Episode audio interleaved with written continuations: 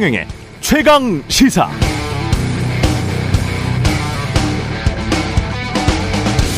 네, 지난 주말 KBS의 단독 보도로 강제 동원된 조선인들의 이름이 기록된 공식 명부가 따로 존재한다는 사실이 새롭게 드러났습니다. 사도광산의 연도별 강제 동원 피해자 수 모두 합쳐 1519명이란 숫자가 유일하게 기재된 것으로 알려진 사도광산사 원본도 처음 확인됐습니다.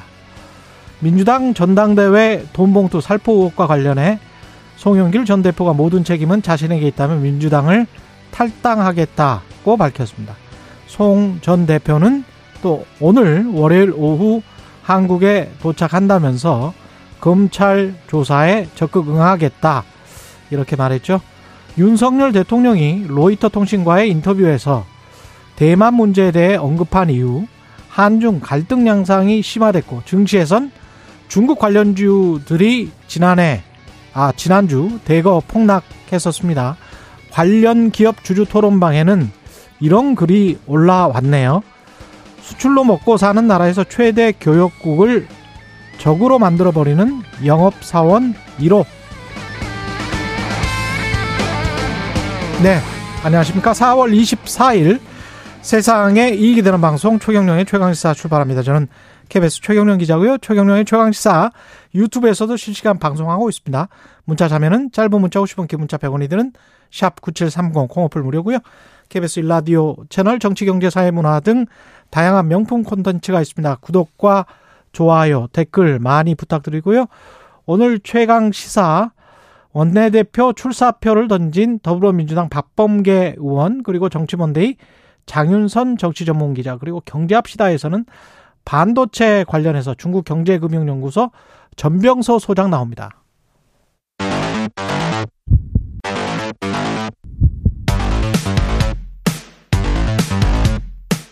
오늘 아침 가장 뜨거운 뉴스 뉴스 언박싱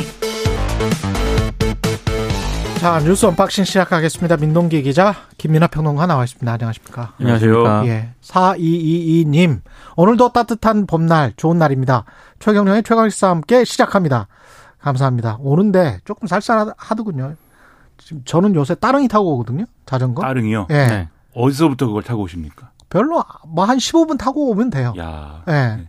근데 아침에 새벽에 타고 오니까 상쾌는 하더라고요. 상쾌는 한데 새벽은 항상 좀 쌀쌀합니다. 예. 예. 그래서 좀그 요즘에 새벽에는 좀 쌀쌀합니다. 저희가 이제 새- 이 아침 일찍 와야 되다 보니까 예. 아침에 나오면 좀 추워요, 사실. 그래서 사실 지금 춥죠. 나오다 보니까. 예. 기온이 15도 아래인데 지금 음. 12도 뭐 이런데 근데 낮이 되면 또 덥습니다. 그렇습니다. 음. 그래서 뭘 입어야 되는가가 매일 걱정인데 네, 어떻게 뭐 예. 해야죠. 네. 예, 새벽에는 챙겨 입고 낮에는 뭐 벗으면 되겠죠. 예, 윤석열 대통령이 5박 7일로 국빈 방미합니다. 오늘 국빈 자격으로 미국을 방문하고요. 예. 5박 7일 일정을 소화합니다. 그런 다음에 뭐 미국의 상하원 합동회의 연설 등의 일정을 소화한 다음에 30일 귀국을 하는데요. 오늘 동아일보하고 조선일보가 보도한 내용인데 정상회담을 계기로 한국 영토가 북한 등으로부터 핵 공격을 받으면 미국이 핵, 핵으로 보복 대응한다는 내용을 명문화하는 그런 공동 문서를 추진하는 것으로 일단 보도가 되고 있습니다. 한국의 요청으로 이 한미가 조율 중인 이 문안이 확정이 되면 미국의 핵 보복 약속이 한미 간 공식 문서에 처음으로 이제 명시가 되는 것이다. 이런 점을 좀 보도를 하고 있는데요. 그리고 이 외에도 한국과 미국이 장관급 상설 협의체를 별도로 마련해서 핵 확장 억제 관련해서 한미의 공동 기획 실행력을 높이는 방안도 지금 조율 중인 것으로 보도가 되고 있습니다. 그리고 이 외에도요. 한국 정부의 요구에 따라서 미국의 핵 전략 자산 한반도 전개가 이루어질 수 있도록 하는 취지의 문구도 공동 문서에 포함되도록 현재 협의 중인 것으로 일단 보도가 되고 있는데요. 관련해서는 대부분 이렇게 군사적인 어떤 그런 부분이 많이 논의가 되는 거 아니겠습니까? 핵, 핵, 핵이네요. 그렇습니다. 예. 핵 관련 논의가 상당 부분 좀 진행이 되고 있는 것으로 일단 추정이 되고 있는데 그럼 왜 이걸 요구를 하고 있는 것인가? 혹시라도 우크라이나에 대한 어떤 그런 군사, 음. 뭐 무기 지원에 대한 어떤 상응 조치로 이런 부분들을 요구하는 것은 아닌가 이런 우려도 한편에서는 제기가 되고 있습니다. 그러니까 이게 이 뭐 특별한 어떤 문서를 써준다 이런 건데 이게 어떤 근데 사이 그 문서가 저쪽에서 핵 공격을 하면 미국이 확실히 쏴줄게 이 문서잖아요. 지금. 그렇습니다. 그래서 하인 간의 어떤 네. 거래를 따지면 각서 같은 거죠, 이게. 각서 같은 거. 그렇죠. 근데 이게 왜 네, 좋은 문서인지는 모르겠습니다. 맥락이 네. 어떤 맥락이냐면 음. 그러니까 미국의 해고산을 신뢰할 수 있느냐 이 얘기를 하면서 꼭 이제 드는 예가 그 얘기 옛날에 뭐 프랑스 이런 데서 했던 얘기인데 가령 이제 뭐 이 공격을 핵 공격을 받았을 때 미국이 자신들도 공격을 받을 부담까지 떠안은 상태로 과연 핵 보복을 해주겠느냐. 북한은 ICBM이 있는데. 그렇죠. 그렇죠. 예. 안 해줄 것이다. 사- 발을 뺄 것이다. 그렇기 때문에 그 다음에 나오는 논리가 뭐냐면 발을 뺄 수 있다. 그렇죠. 예. 그렇기 때문에 우리는 자체 핵무장을 해야 되고 핵을 가져야 된다. 바로 이 논리가 이렇게 연관이 돼서 나오거든요. 태영호 의원 같은 분의 주장이 그런 거예요. 맞습니다. 그렇죠. 네. 그리고 지금 뭐 이 국민의힘에 사실 태영호 최고위원도 그렇지만 이 정진석 전 비대위원장이라든지 이런 분들도 비슷한 얘기 막 하고 이랬었어요, 음. 사실. 근데 이제 그런 것들에 대해서 미국 조야에서 볼 때는 처음에는 아 우리가 이렇게 뭐 한미 동맹이라든가 확장 억제 제공해 주는 거에 대해서 한국이 믿지 못하는구나라고 하는 그러한 이제 혼란이 좀 있었는데 시간이 지나면서 그럼 믿게 만들자 일단 어, 믿을 수 있게 만들자라는 취지에서 그럼 우리가 반드시 핵 보복을 해준다. 라는 각서를 써주는 얘기를 좀 가는 것 같은데, 음. 근데 실질적인 상황이 벌어졌을 때 각서가 있고 없고의 차이가 뭐 그렇게 크겠습니까? 사실 이제 외교 안보적으로는 의미가 있을 수 있어요. 이런 각서를 써준 적이 없기 때문에 미국이. 그렇죠. 그런데 이제 실질적으로 이 각서만 가지고는 이제 안 되는 것이고 추가적으로 그러면 실제로 확장 억제를 어떻게 우리가 이 운용하는 데 있어서 얼마나 권한을 행사할 수 있는 것이냐에 대해서 그 성과가 이제 있어야 되는 거고 아마도 그 성과를 도출하기 위해서 이 정부가 노력을 하겠죠. 그리고 여기에 더해 가지고 이제 그 여러 가지 이제 북한 핵을 이제 뭐 대응하는 어떤 여러 가지 기조나 이런 것들에 대해서 여러모로 이제 이전과는 다른 어떤 진전된 안을 받아내려고 할 것인데 근데 그게 실질적으로 어디까지 가능한 거냐에 대해서는 예를 들면은 핵 무기를 예- 예를 들면 보복의 성격이든지 뭐든지 간에 미국이 뭔가 결정을 해서 발사한다라든지 이런 걸 할 때 한국이 결정하는 건 아니거든요. 어쨌든 이게 각서가 있든 없든 그리고 거- 결국은 미국의 결정권인 것이고 그 조건이 변하지 않는 것이기 때문에 얼마나 그 성과를 가지고 국민들을 설득할 수 있느냐의 문제에서 사실은 그 점을 보여주려고 하는 각서이다 이렇게 봐야 되는 근데 거겠죠. 중요한 거는 음. 미국이 아까 김민하 평론가도 얘기했지만 단 한 번도 이런 각서를 써준 적이 없거든요. 예. 근데 우리 정부가 일단 요구를 한 것으로 일단 보도를 보면 그렇게 추정이 되고 있는데 왜 이런 요구에 미국이 응하고 있는가 음. 그 부분에 대해서 좀더좀 면밀히 좀 봐야 할 것으로 보입니다. 그러니까 왜 미국이 응할까? 결국에는 우크라이나에 대한 어떤 그 군사라든가 무기 지원 지금 이런- 당장에 이런 부분들에 대한 어떤 상응하는. 그런 그렇습니다. 예. 조치로 한국 정부의 입장을 좀 배려하는 그런 차원 아닌가 이런 우려도 좀 나오고 있거든요. 미국이 우크라이나에 지금 제공했다는 포탄이 100만 발 정도 된다는데 우리가 네. 한 50만 발 정도 제공을 할 수도 있다는 거 아니에요? 이미 한 것 아닌가 그런 보도까지 나오고 있습니다만은 하여간 그런데 그러면 이제 엄청난 규모죠. 그렇죠. 한 나라로서는 미국이 지금 제공한 게 100만 발인데 네. 우리는 50만 발을 대여할 수도 있다. 그것도 그거고 그다음에 저는 이게 양상이 꼭 이렇게 확장 억제라는 이 손가락 따라가기 이, 이, 이 프레임이 맞는지 모르겠어요. 이 겁나서 서로 간에 이제 쏘지 못하게 하겠다. 그러면 핵전쟁은 안 나게 하겠다는 건데, 그러면 국지전이 나면 어떨까, 어떻게 할 거예요? 그리고 또 이렇게 뭐 국지전이 난다든가 핵전쟁이 난다든가 이런 거를 두려워하는 식으로 한반도가 가는 게 맞습니까? 그렇게 되면 우리 경제는 더 어려워. 그러니까요. 그러니까 어떻게든 평화를 구축하는 방법으로 평화를 정착시키는 방법으로 미국을 잘 설득하고 북한도 설득하는 방법 그것도 논의를 해야 될 것 같은데 계속 이 핵 확장 억제 이것만 하면 우리가 안심이 되는지 잘 모르겠어요.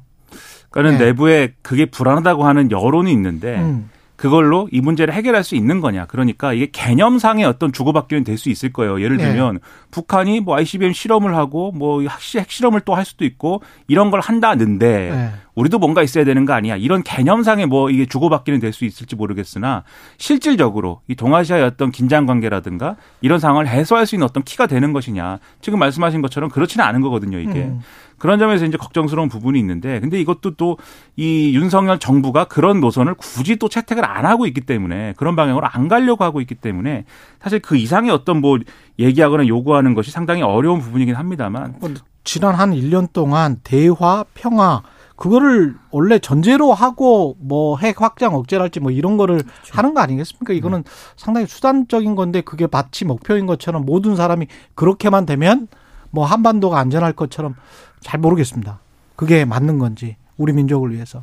중국은 주중 대사가 항의한 내용을 공개를 했네요. 주중 우리나라 주중 도- 대사에게 항의한 내용을 공개를 한 거죠. 이례적입니다. 그러니까 로이터 통신에 우리 윤 대통령의 대만 발언이 알려진 이후에 중국 음. 외교부가 정재호 주중 한국 대사에게 이제 엄중히 항의했다 이런 내용만 보도가 됐거든요. 예, 항의한 내용을 보도했다. 또. 근데 이제 엄중히 항의했다라는 것만 네. 언론에 보도가 됐었는데 23일 새벽 1시 27분께 새벽에 예, 중국 외교부가 홈페이지를 통해서 어떻게 어떻게 이제 상당히 좀 항의했다라는 그런 구체적인 어떤 그런 내용을 보도를 했습니다. 그러니까 어 이건 상당히 좀 이례적인 것이고요. 그리고 지금 원래는 처음에 이 발언이 공개됐을 때 중국 외교부가 아, 다른 사람의 말 참견을 허용하지 않겠다 이렇게 표현을 했다가 아, 또 21일에는 윤 대통령이나 한국을 특정하진 않았습니다만 불장난을 하는 자는 반드시 타 죽을 것이다 이렇게 발언을 했거든요. 음. 근데 이번에는 이례적인 시간대에 추가 자료를 내놓으면서 불만을 공개적으로 일단 쏟아낸 겁니다. 그러니까 도대체 그러면 왜 이렇게 중국 쪽에서 이렇게 강하게 좀 수위를 높이고 있는 것이냐? 결국에는 근본 원인은 뭐 기본적으로 일단 한미 정상회담을 앞두고 있는 그런 상황 아니겠습니까? 네. 이 한미 정상회담에서 또 다시 이제 이 문제가 다시 뭐 불거질 그런 가능성을 좀 염두에 둔 것으로 보이고요. 또 하나는 어, 언론들의 보도 분석을 좀 종합을 해보면 결국에는 윤석열 정부 집권 이후에 한국이 계속 미국 편향 쪽으로 좀 강하게 기울고 있다. 이런 점을 정상회담 전에 강하게 좀 태클을 걸어야겠다. 이런 좀 의도가 있는 것으로 보인다는 분석을 내놓고 중국 있습니다. 쪽은 하나의 중국이라는 말도 왜 안 했느냐? 그 원칙에 관해서도 이야기하지 않았느냐? 뭐 이런 거 아니에요? 그러니까 사실은 중국 쪽에서는 예. 그 원래 미국하고 일본 같은 정상 같은 경우에도요 대만 문제와 관련해서 중국을 좀 강하게 견제하는 입장이지 않습니까? 예. 근데 항상 그렇게 견제를 할 때도 오해를 피하기 위해서 우리는 하나의 중국 원칙을 존중을 하고 있다. 음. 이걸 면- 먼저 이제 전제를 하고 얘기를 했거든요. 그렇죠. 근데 보통 윤석열 대통령의 로이터 인터뷰 내용에는 이 전제가 생략이 됐기 때문에 그래서 이제 중국 정부가 강하게 문제를 삼고 있는 것 같고요. 음. 그래서 이제 정지호 주중 대사가 또 중국 외교부 부부장의 항의를 받으면서 우리 입장을 전달을 했는데 하나의 중국을 존중한다는 입장을 계속 우리 정부는 유지를 하고 있다. 이렇게 음. 입장을 밝혔습니다. 주중 대사는 네. 그러니까 우리 정부는 뭐 논할 가치가 없다 뭐 이렇게 대응하고 있는데 이게 중국의 논리는 이런 논리예요.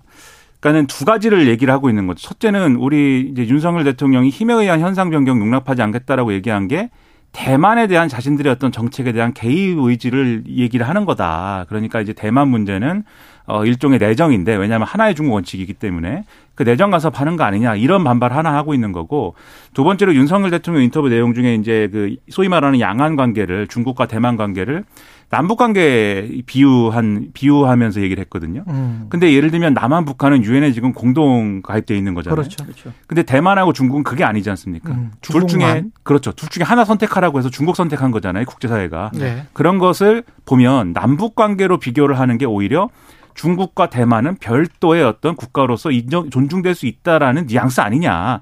그러면서 그게 하나의 중국 원칙을 무시한 거다. 이렇게 반응하고 있는 거예요. 근데 제가 볼 때는 이게 사실 전반적인 분위기가 좋고 한중 관계가 지금 뭐 별로 그렇게 충돌할 거리가 없으면 이런 뭐 인터뷰에서 이런 표현이 나왔다고 해서 그거를 꼬투리 잡아서 막 이렇게 하지 않았을 거예요, 중국이. 그런데 지금 아주 적기라고 보는 거죠, 중국 입장에서는. 지금 안 그래도 러시아하고의 이런 갈등 관계 속에 한국이 들어가 버렸고 거기다가 미국하고 쭉 밀착을 하고 있으니까 지금 이 시기에 이거 가지고 지금 이제 문제 제기를 해야 되겠다고 판단을 하고 있는 겁니다. 그러면 한번 제동을 걸어줘야 되겠다. 그렇죠. 중국 입장에서는 그렇죠. 그럼 역으로 얘기를 하면 우리 정부가 미국에 쭉 붙어서 가고 그다음에 지금 앞서 말씀드린 뭐 확장 억제라든지 이런 걸 받아낼 요량이다라고 하면 그런 것도 사실은 중국의 위협적인 거거든요. 음. 그런데 그런 걸 해야겠다라고 했으면 중국에 빌미를 줄 만한 것들은 하면 안 됩니다. 그래야 이제 이게 어쨌든 중국 입장에서도 명분이 없으면 음. 우리한테 불이익 주기 어려운 거 아닙니까? 예. 근데 대통령이 외신 인터뷰를 통해서 사실은 지금 빌미를 줄 만한 어떤 그런 얘기를 어느 정도의 어떤 전문성 있는 어떤 이 전문가들의 코치를 받았는지 모르겠습니다만 어쨌든 다소 이 중국이 꼬치를 잡을 만한 내용이 지금 나온 거죠. 그런 점에서 보면은 이 점에 있어서는 외교 안보 전략의 어떤 디테일이나 이런 것들이 상당히 지금 떨어져 있다. 이렇게 볼 수 있는 대목이어서 좀 시정이 필요하다는 생각입니다. 외교는 말인데 말이죠. 지난번에 저 프랑스 마크롱 대통령이 중국 갔다가 그런 이야기를 했잖아요. 대만 문제와 관련해서 프랑스가 어떤 프랑스를 포함해서 또 유럽이 어느 편에 설 필요가 있느냐 뭐 그렇죠. 이런 이야기를 했다 유럽 연합으로부터 호되게 비판을 받았는데 그렇게 호되게 비판을 했던 EU의 외교 수장도 4월 14일 연합뉴스를 보면 하나의 중국은 변함없지만 무력 사용은 용납 불가. 하나의 중국은 변함없지만 이 말을 앞에 꼭 넣는단 말이죠. 그러니까 항상 외국의 정상들은 예. 그걸 전제로 하고 중국을 비판합니다. 그러니까 마크롱을 비판을 하면서도 하나의 중국은 변함없지만 이렇게 이야기를 해요. 마크롱의 실리주의를 비판하면서도. 근데 이것과 지금 윤석열 대통령이 말한, 말한 워딩과의 차이를 한번 잘 느껴보시기 바랍니다. 파리 기자회견 뒤 귀국길에 오른 송영길 전 대표 오늘 오후 인천공항에 귀국합니다. 지금 비행기 타고 오고 있습니다. 예. 오늘 오후 3시에 인천국제공항으로 귀국을 하는데요. 어, 지난 22일 현지 시간으로 파리 현지에서 기자회견을 열었는데 이번 사태에 대한 모든 책임은 자신에게 있다. 그러면서 자진 탈당하겠다라는 의사를 밝혔습니다. 그리고 당당하게 검찰 수사에 응하겠다라고도 밝혔는데요. 검찰은 자신과 함께한 사람들을 괴롭히지 말고 바로 자신을 소환해 줄 것을 부탁을 한다. 이런 입장도 내놓았습니다. 민주당은 일단 신속하고 투명하게 아, 이번 사건의 실체가 정치적 고려 없이 규명되길 바란다라는 입장을 밝혔고 국민의힘은 꼬리 자르기 탈당이다라고 비판을 했습니다. 정의당 같은 경우에도 민주당 전체가 모든 것을 내려놓고 이번 이번 의혹에 대해서 책임감 있는 태도를 보여야 할 것이다라고 지적을 했습니다. 일단 송영길 전 대표의 메시지 자체는 뭐 어떤 최악의 대응이다라고 말할 수는 없는 거예요. 이 송영길 전 대표는 수사를 받아야 되는 입장이 될 수가 있기 때문에 어느 정도 자신에 대한 어떤 방어권을 행사한다는 전제 하에서 보면은 정치적으로는 나름대로는 어 좀 민주당에 그래도 좀 도움이 될 만한 메시지를 내놓으려고 한 것 같습니다. 그 점은 이제 있는데 문제는 그럼 송영길 전 대표한테 모든 걸 맡길 수는 없는 거잖아요. 송영길 전 대표는 수사 받으면 되는 거거든요, 이제. 그렇죠. 그는 문제는 이제 민주당이 어떻게 할 거냐인데 진상 규명 그 다음에 어디까지 책임을 져야 되느냐 그리고 국회의원들 누가 혹시 당협위원장 누, 누가 돈을 받았느냐 안 받았느냐 그렇죠. 예. 그렇죠. 그런 예. 게 있어야 되는데 지금 사실 어제 나온 어제 그제 나온 민주당의 신호가 별로 좋지 않습니다. 예를 들면은 김민석 민주당 정책의장 같은 경우에는 SNS에 쓴 거잖아요. 뭐 의리로 쓴 것인지 어떤 건지 는 모르겠습니다만 어 뭐 어 이 송영길 전 대표 무력이 적은 사람인 걸 내가 보증한다. 아직까지 나하고 나처럼 집이 없다. 근데 이제 이 전당대회 이 문제는 무력의 문제가 아니고 권력력의 문제거든요. 그렇죠. 무력이 없다는 얘기를 하면서 굳이 감싸는 모습을 보여주는 게 국민들 입장에서 어떻게 보이냐. 아, 송영길 전 대표가 저 정도 얘기했으니까 이제 민주당이 어. 아, 이제 뭐 어느 정도 수습될 거다라고 생각하고 안이하게 가는구나. 이런 인상을 줄 수가 있어요. 근데 이렇게 그렇죠. 하면 안 되고 예, 예. 이 송영길 전 대표의 귀국과 입당 표명은 시작에 불과하다. 이런 느낌이어야 되는 거거든요. 음, 그렇죠. 이제부터 뭔가 민주당이 대응한다라는 느낌이어야 되는데 이제부터 우리 제대로 하겠다. 그렇죠. 그렇죠. 제 인상이 별로 이런 반응들 때문에 좋지 않아서 예. 이것들도 좀 바로 잡아야 될 필요가 있다고 생각을 도봉투 합니다. 사건은 무력일 수도 있지만 권력 아까 권력력 그게 맞는 네, 것 같아요. 권력력과 관행일 네. 수도 있습니다. 돈봉투를 해가지고 자기가 받은 게 아니고 뭐 남을 줬죠. 남을 준 네. 거잖아요. 그렇죠. 그러면 권력력이죠. 그렇죠. 예. 그러니까 이 의혹이 맞다면 예, 남을 준게 맞다면, 되는 거죠. 맞다면 예. 예. 그렇습니다. 민주당 돈봉투와 관련해서 강내구 이 감사는 구속영장이 기각이 됐고요. 그러니까 기각 사유는요. 일단 증거인멸을 시도하거나 입맞추기를 했다고 단정하기가 어렵다. 그러니까 음. 추가적으로 규명해야 될 부분이 남았다라는 게 재판부의 판단입니다. 일단 뭐 검찰 입장에서는 이정근 전 사무부총장의 통화 녹음 파일이라는 물증까지 제시를 했는데 일단은 구속영장이 기각이 됐습니다. 그래서 언론들 보도는요. 일단 재판부가 녹음 파일 전체 내용과 맥락을 본 다음에 뭐 규명이 더 필요하다고 판단했을 가능성도 있다. 아니면은 녹음 파일 이외에 다른 증거가 부족하다고 봤을 수도 있고 또 이 강내구 협회장 등이 마련한 이 돈의 출처 등 일부 혐의 사실이 불명확하다고 여겼을 수도 있다. 뭐 여러 가지 좀 추정을 하고 있는데 예. 일단 검찰은 아, 구속영장을 재청구할 방침이라고 일단 밝힌 상황입니다. 검찰은 반발하겠네요. 그러니까 예. 검찰 입장에서는 강내구 전 감사를 포기할 수 없는 카드거든요. 이분이 음. 돈을 만들고 전달하고 전달한 거 보고하고 누구한테 갔는지 체크하고 다 했기 때문에 그렇죠. 이 사건의 전반적인 얼개를 가장 잘 알고 있는 사람입니다. 지금까지 나온 이름 중에서는 포기할 수 없는 인사인데 구속영장 청구에 대해서 왜 이렇게 안이하게 했느냐 상당히 의문이고 실제로 조- 이 수사가 진도가 안 나가서 그런 건지 아니면 뭔가 지금 검찰이 잘못하고 있어서 그런 건지는 모르겠으나 반드시 재청구를 할 거예요. 재청구를 하고 나면 그 결론을 또 보면 아마 대략의 또 얼개가 밝혀지지 않을까 생각을 합니다. 네, 여기까지 듣겠습니다. 뉴스 언박싱 민동기 기자 김민아 평론가였습니다. 고맙습니다. 고맙습니다. 고맙습니다. KBS 1라디오 최경영의 최강시사 듣고 계신 지금 시각 7시 40분입니다. 오늘 하루 이슈의 중심. 당신의 아침을 책임지는 직격 인터뷰. 여러분은 지금 KBS 1라디오 최경영의 최강 시사와 함께하고 계십니다. 네, 송영길 전 대표가 돈봉투 의혹 관련해서 오늘 귀국합니다. 이번 주에 또 민주당 원내대표 선거도 치러지는데요. 차기 원내대표가 되면 이 문제를 어떻게 풀어가야 할지 깜짝 원내대표 출마 선언하신 분입니다. 더불어민주당 박범계 의원님 전화로 연결돼 있습니다. 안녕하세요, 의원님. 네, 안녕하세요. 예. 그 주말에 송영길 전 대표 기자회견은 보셨죠? 예, 봤습니다. 어, 어떻게 생각하세요? 조금 뭐 시점상은 조금 늦은 감이 있지만 음, 어찌됐든 본인의 정치적 책임을 통감하고 또 탈당이라는 수순 그리고 즉시 귀국이라는 수순을 에, 밟는 것은 아, 늦- 뭐 다행이라고 저는 생각을 합니다. 예. 본인의 정치 도의적 책임은 인정했습니다만 그럼에도 법적 책임 그러니까 본인은 몰랐다 이렇게 지금 주장하고 네. 있는 것 같은데요. 네.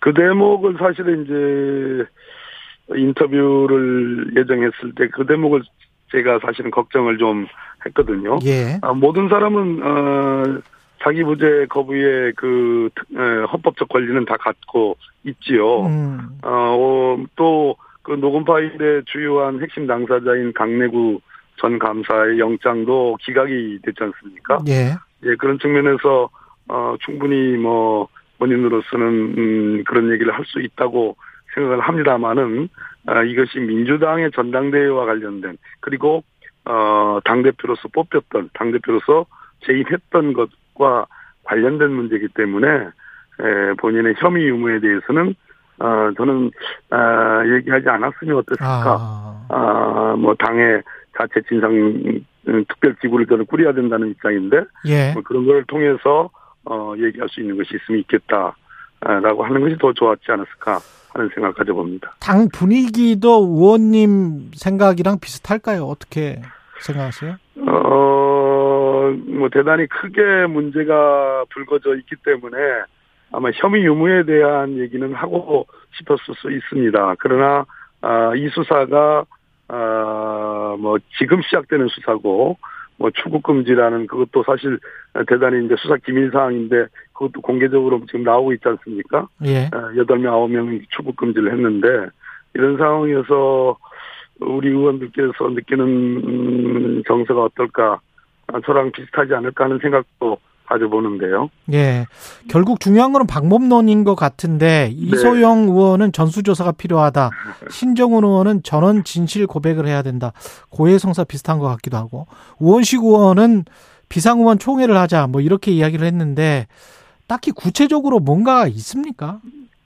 저는 그렇지 않다고 생각합니다. 예. 네, 그렇지 않고요. 예. 말 그대로 불거진 노- 녹음 파일상에 에, 이제 송영길 당 대표를 만들기 위한 캠프 내에서 벌어진 에, 일인데 이것을 가지고 이제 의원들 전수조사라든지 뭐, 어, 뭐 이런 거에 대해서는 저는 어, 바른 접근 방법이라 보지 않고요. 예. 이게 성토로 해서 또는 뭐, 어, 그냥 자정만으로 이게 끝나야 될 문제가 아니고 실체에 대한 어, 어느 정도의 주어진 한계가 있지만 어, 실체에 접근하려는 노력 그러려면은 어, 특별 조사기구가 필요하죠. 그냥 음. 검찰의 수사에 맡겨놓으면 수사의 시점도 검찰이 고르게 되는 거고 수사를 언제까지 할 거냐는 것도 엿가락 늘어지듯이 수사기간이 늘어질 수도 있거든요. 예. 그런 측면에서 어, 당이 적극적으로 어, 내 외부의 전문가들을 통한 어, 조사 기구가 저는 필요하다고 봅니다. 내 외부의 전문가를 통한 그 네. 내부에서도 좀 뽑혀야 된다고 보세요. 아니면은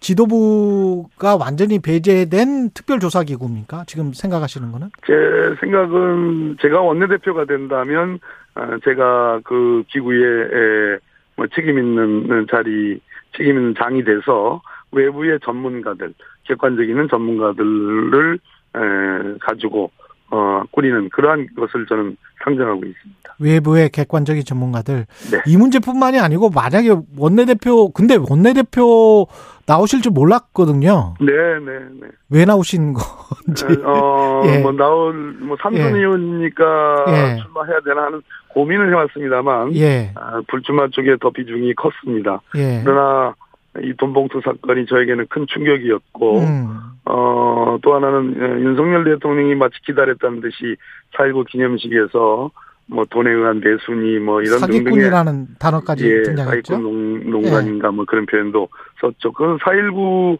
기념식에서 써야 될 표현들이 아니거든요. 음. 저는 이 수사의 시점에 대해서 굉장한 어, 의심을 갖고 있고 또 플리바기닝의 에, 여지도 있지 않은가 하는 의심을 갖고 있는데 아, 강내구 감사에 대한 초기 영장이 기각됐다는 것은 아마도 어, 영장재판부가 그런 측면도 고려하지 않았을까 하는 생각을 가져봅니다. 그런 측면에서 이것은 대단히 위중한 문제고 당의 혁신과 관련된 문제이기 때문에 적어도 국민들께 제가 드려야 될 말씀, 우리 의원들께 드려야 될 말씀이 있다고 생각해서 출범, 출마를 에, 결단을 했습니다. 시점 이야기하셨고 플리바기닝도 의심된다. 이 플리바기닝은 이정근의 플리바기닝을 말씀하시는 것 같기도 예, 합니다. 그렇습니다. 네. 그러네요. 그러면 이것과 관련해서 뭐 검찰 수사가 정치적 시점이 좀 이상하다라고 어, 민주당 의원들이 계속 이야기를 하고 있습니다만은 그럼에도 불구하고 이 사건이 진실이라면 특별조사기구를 통해서 진실을 규명을 하고 당을 혁신을 해야 되는데 어떻게 해야 됩니까? 어, 일단 이 사건의 처리가 중요한데요. 이 사건 처리. 검찰에게만 이거 맡겨놓으면 예. 이 수사가 연말 총선까지 갈 가능성이 있습니다. 음. 아, 저희 당대표께서 국민들께 사과하고 신속한 수사를 요청했습니다만 검찰이 거기에 그 검찰 스케줄이 따라주지 않습니다. 두 번째, 한동훈 장관의 워딩을 보면 마치 지금 이제 수사가 시작됐는데 수사의 경과와 결과를 다 아- 알고 있는 것처럼 결론이 난 것처럼 그렇게 답변을 합니다. 예. 아, 상당히 미심쩍은 부분이 크고요. 대통령의 워딩은 아까 말씀드렸고 그렇기 때문에 이 수사가 전체적으로 어떻게 어떤 규모로 어, 어느 기간 동안 어, 가게 될 건지에 대한 아, 예측이 불가능한 상황에서 우리 당으로서는 우리가 할 수 있는 최선의 방법 첫째 진실 규명에 대한 엄중한 접근 노력 두 번째 당 내부의 이러한 어, 어떤 줄 세우기 이러한 어 뭐 어, 대의원과 권리당원 간의 표의 등가성의 문제, 아, 이런 것들에 대한 어, 밑으로부터의 어떤 당원 개혁의 필요성이 매우 중요하지요. 한 장관은 그 검찰의 기획수사다 라는 민주당의 비판에 대해서 말 같지도 않은 소리다. 의원 매수 수사를 갖고 정치 탄압이면 승부 조작 수사는 스포츠 탄압이냐 이렇게 반박을 했거든요.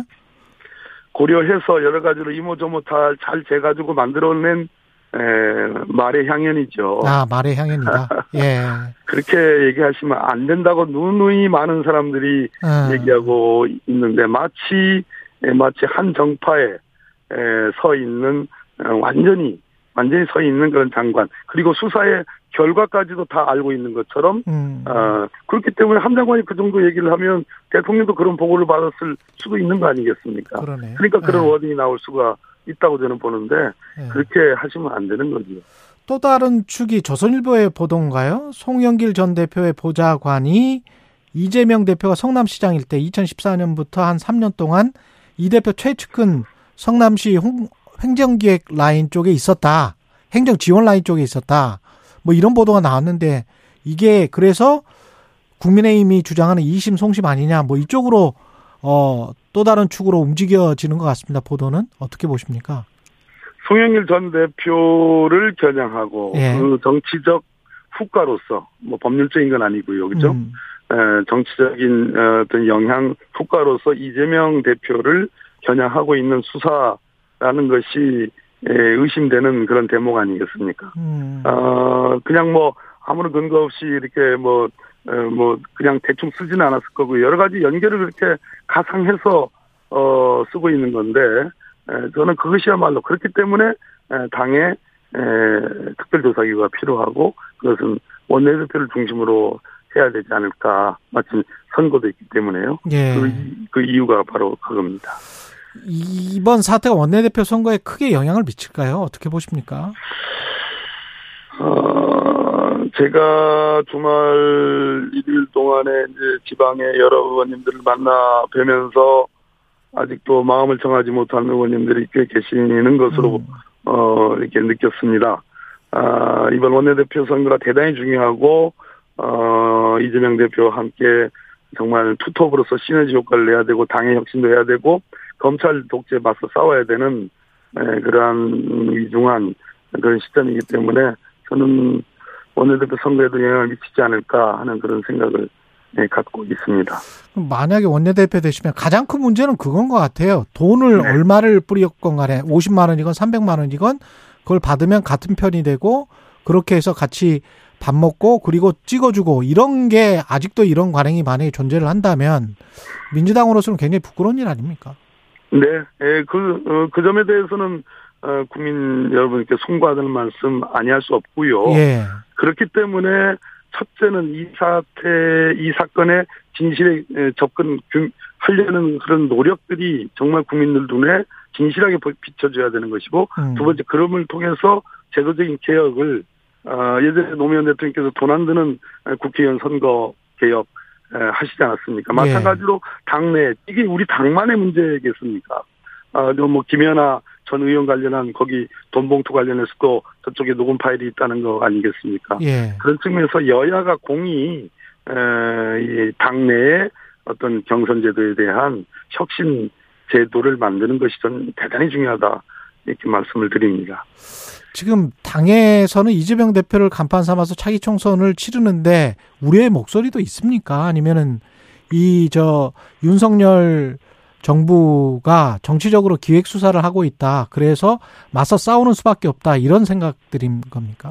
기본적으로는 검찰 독재고 정치 탄압, 정치 보복의 프레임은 여전하고요. 예. 그것은 뭐 하나도 바뀜이 없이 없고 그것이 민생과 외교와 안보의 위기를 초래하는 저는 결정적인 원인이라고 지금 보고 있고요. 예. 그러나 이재명 당대표만으로도 안 되고 이재명 당대표 없이도 안 되는 그러한 민주당의 에, 환경과 조건들입니다. 예. 그렇기 때문에 주요 모순은 어, 윤석열 대통령의 에, 실정과 무능 아, 그리고 검찰 독재이기 때문에 음. 이 부분 우리 내부가 스스로 자정하고 어, 획 혁신해 나가면서 어, 내부 단계를 도모한다면 저는 내년 어, 뭐 총선에 상당히 긍정적으로 보는 사람입니다. 한 1분 정도 남았는데요. 네. 오늘부터 윤석열 대통령이 미국 국빈 방문하는데 외교 네. 관련해서 또 경제 관련해서도 그렇고요. 당부하고 싶은 말씀 있으세요, 혹시?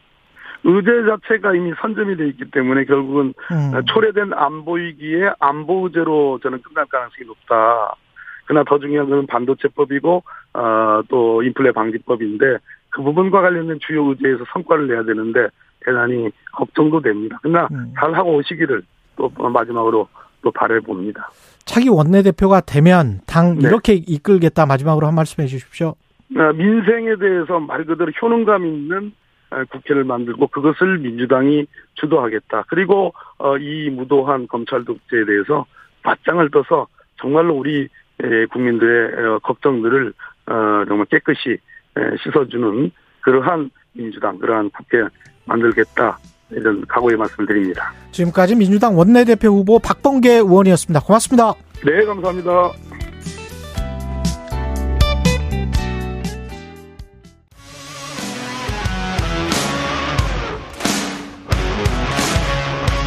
오늘 하루 이슈의 중심 최경영의 최강 시사.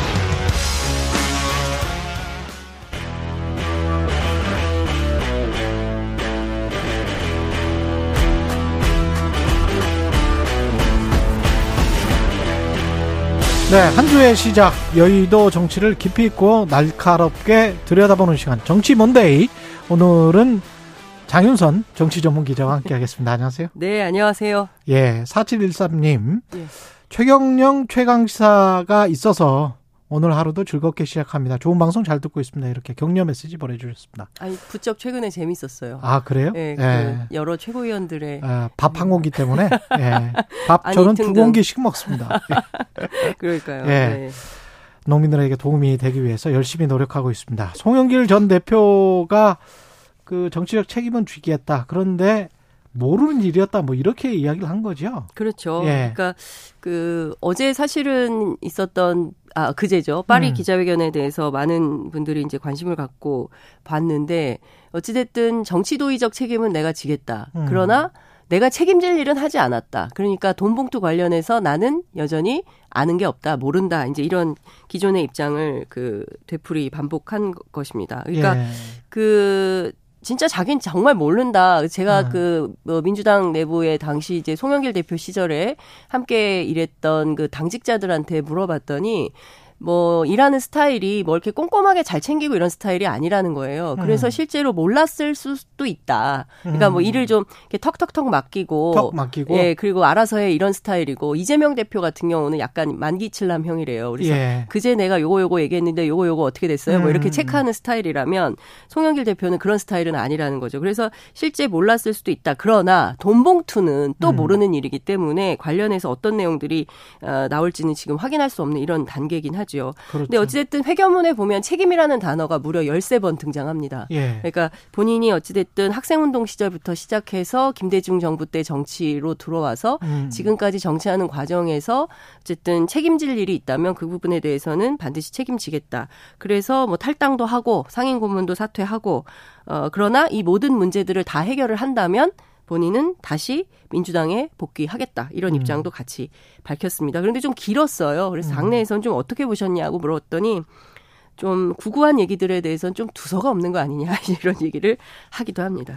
권성동 의원이 뭐 자기소개서를 썼다. 뭐 네. 이런 이야기를 반성문이 아니고 자기소개서를 썼다. 그런 이야기를 한 것 같은데 그런 차원에서 좀 길었다. 네. 예. 그러니까 뭐 굳이 이 현안과 관련 없는 얘기들이 너무 많았던 거 아니냐라는 음. 얘기도 나옵니다. 민주당은 어떻게 대응을 해야 될까요? 지금 당장 뭐 진상조사기구를 가동할 수 있습니까? 가동 못 하는 거죠. 가동을 이제 해 하려고 했었죠. 초반에 예. 하려고 했었다가 어 하지 않기로 결정을 내렸는데요. 음. 그러니까 제가 취재를 해 보니까 어, 당 차원에서 문제가 됐던 의원들을 불러서 얘기를 듣긴 한 것 같아요. 당 차원에서. 예, 듣긴 예. 했는데 어 근데 또 안 안 했다라고 주장하는 분들이 있기 때문에 음. 그 확실하게 그 공식적인 입장은 나오진 않았지만 여러 의원들 얘기는 얘기는 들었다. 그런데 얘기하는 과정에서 구체적으로 아 나는 받았다 안 받았다 이렇게 확인이 잘 안 됐다는 거예요. 음. 그러니까 무슨 얘기냐면 어, 준 사, 줬다고 하는 사람은 있는데 받았다는 사람들이 다 cross checking으로 확인이 안 되는 거죠. 그래서 실제로 그 내용에 대해서 확언할 수 없기 때문에 조- 잘못 조사했다가는 검찰 쪽하고 내용이 완전히 다르면 오히려 더 역풍 불 가능성이 있기 때문에 지금으로서는 우리가 하기보다는 차라리 검찰이 철저하게 수사해 달라라고 요청을 하는 방향으로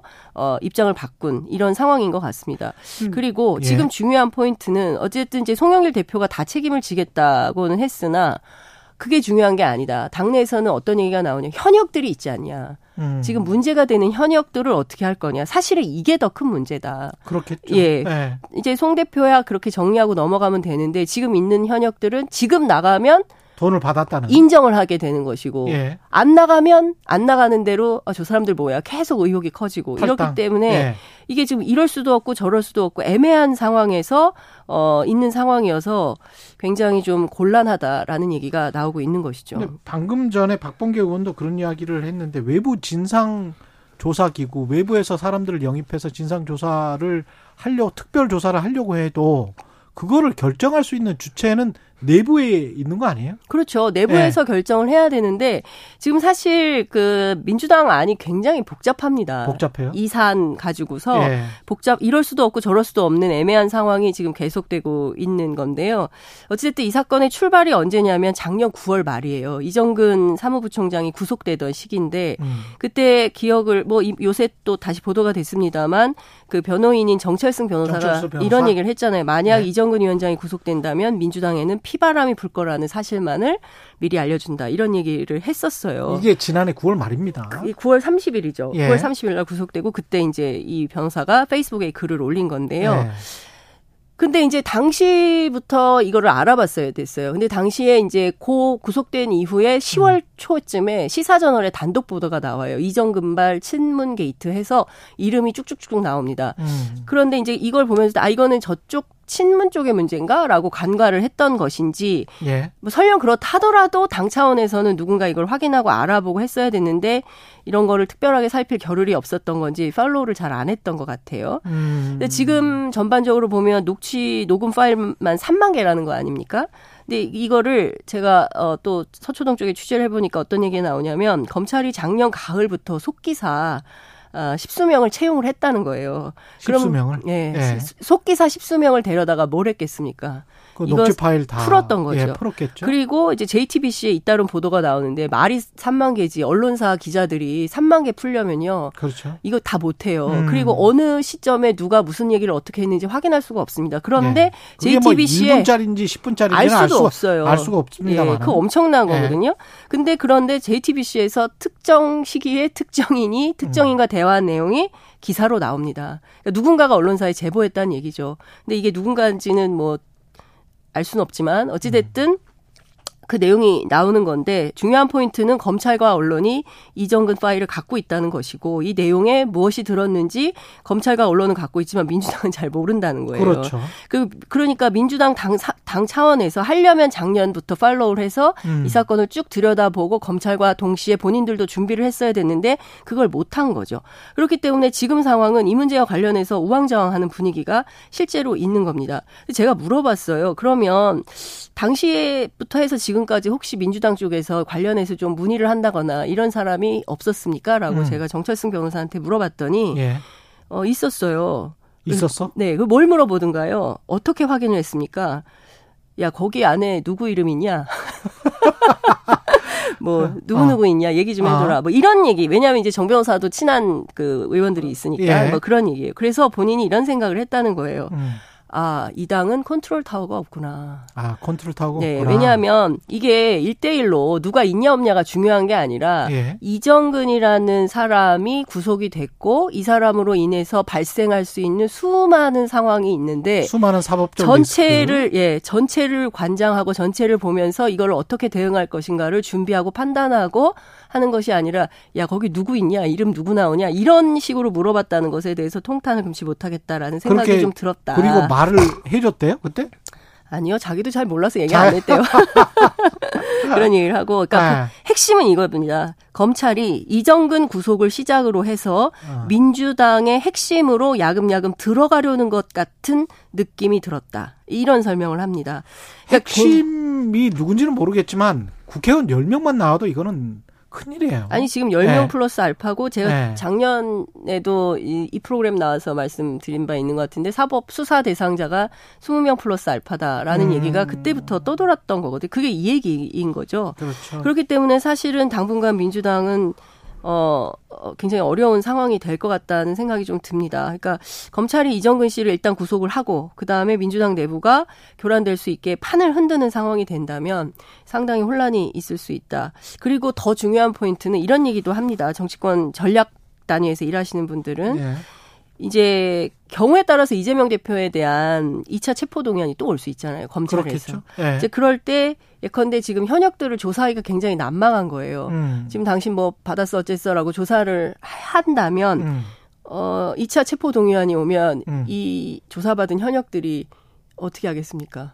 그러네. 그, 예, 이게 네. 연동이 돼 있는 거예요. 네. 그렇기 때문에 이럴 수도 없고 저럴 수도 없고 굉장히 상당히 애매한 상황이다라는 얘기를 하고 있습니다. 조사받는 현역들에 대한 구속영장 청구가 될 수도 있는 것이고. 네. 그러면 이재명 대표는 아까 저 컨트롤 타워가 없다, 없는 것 아니냐. 정청술 변호사는 그렇게 이야기를 했다라고 하는데 이재명 대표는 할 수 있는 게 없습니까 지금? 이재명 대표가 할 수 있는 것은 예. 지금 어쨌든 이제 송영길 대표가 들어와서 음. 어, 지금 자신의 캠프 안에서 벌어진 일들에 대해서 일단 정리를 해달라라고 요청을 한 거 아닙니까? 예. 그래서 오늘 오후 3시에 이제 송 대표가 들어와서, 어, 이재명 대표도 이제 만나겠죠. 만나서 얘기도 들어보고 당 차원에서 문제가 되는 음, 게 생긴다면 이제 저 송영길 대표 중심으로 일종의 끊어내기 이런 방식으로 하지 않을까라는 생각이 좀 듭니다. 국민의힘은 정치적으로 봤을 때는 이제 후기라고 볼 수 있겠죠. 그럼요. 예, 네. 여러저러 이야기를 하고 있습니다. 그렇습니다. 예. 뭐 계속 정치 공방 세게 하는데 이 가운데 사실은 김현아 전 의원에 대한 공전 돈, 공천 돈봉투 의혹 사건이 또 터졌어요. 음. 예. 그러니까 지금 보면 민주당 전체에서 9,800이지 않습니까? 9,800만 원. 예, 그런데 그 김연아 전 의원 개인은 어, 뭐, 그, 고향 시의원인가요? 일부 시의원들한테 이제 공천 받기 위해서 수백만 원이 담긴 돈 봉투를 받았고 전체액이 한3,500 정도 된다는 거 아닙니까? 공천원금을 강요했다. 예, 그 예. 관련해서 이제 이 전 직전에 이제 김연아 전 의원이 이 부분에 대해서 엄청나게 비판을 많이 했던 모양이에요. 예. 그래서 관련해서 민주당에서도 논평이 이제 세게 나오고 있는데 이제 음. 양당 공이 이 공천원금 문제. 그 근데 이건 좀 달라요. 김연아 전 의원은 이제 공천원금 문제고 여기에는 전당대회에서 그렇지. 뭐 선거. 무슨 무슨 비용인지는 모르겠으나 이제 어. 돈봉투가 돌려졌다. 예. 어, 뭐, 이, 이런 내용이기 때문에 사안의 성격은 좀 다르지만 어찌 됐든, 어, 불법적인 돈 거래가 있었다라는 것에 대해서는 어, 피하기 어려운 이런 상황인 것 같습니다. 김연아 전 의원도 그 의혹이고요. 예, 네. 아직 밝혀진 사실은 없습니다. 어쨌든 지금 예. 경찰이 수사를 하고 있다고 하니까요. 음. 경찰 수사 결과를 지켜봐야 될 것 같습니다. 김연아 전 의원은 입장문을 내고 명백한 허위 보도다 이렇게 지금 주장을 하고 있고요. 네. 예. 한미 정상회담 같은 경우는 그 주요 쟁점이 뭡니까? 자꾸 핵 확장 억제 이 이야기가 많이 나오네요. 근데 예. 그 외교안보 전문가들 얘기를 들어보면 핵심 쟁점 뭐 통한 네 가지 정도로 음. 판단을 하고 있는데요. 우선 첫 번째 제일 중요한 게 도청 의혹 에 대해서 미국의 반응이 뭔지. 그러니까 그렇지. 우리가 앞장서서 어. 뭐 악의적으로 도청했을 리는 없다. 뭐 협의하면서 해결하겠다라고 했지만 예. 어찌 동맹 국가라 하더라도 어, 상, 주권 침해 요소가 있는 도감청 의혹이 있기 때문에 음. 이와 관련해서 미국이 뭐라고 얘기를 하는지 이거 반드시 좀 유념해서 봐야 될 것 같다. 도청이 쏙 들어가 버렸습니다. 예, 말이 예. 없다면 이건 더 큰 문제다. 음. 이제 이런 얘기가 나옵니다. 미국이 뭐라고 하는지 좀 들어봐야 된다는 얘기가 있고요. 두 번째는 이 IRA법하고 반도체법. 그러니까 음. 어, 우리는 동맹국가라고 생각했는데 철저하게 미국은 어떻게 했습니까? 자국 이익 중심으로 편제된 입법.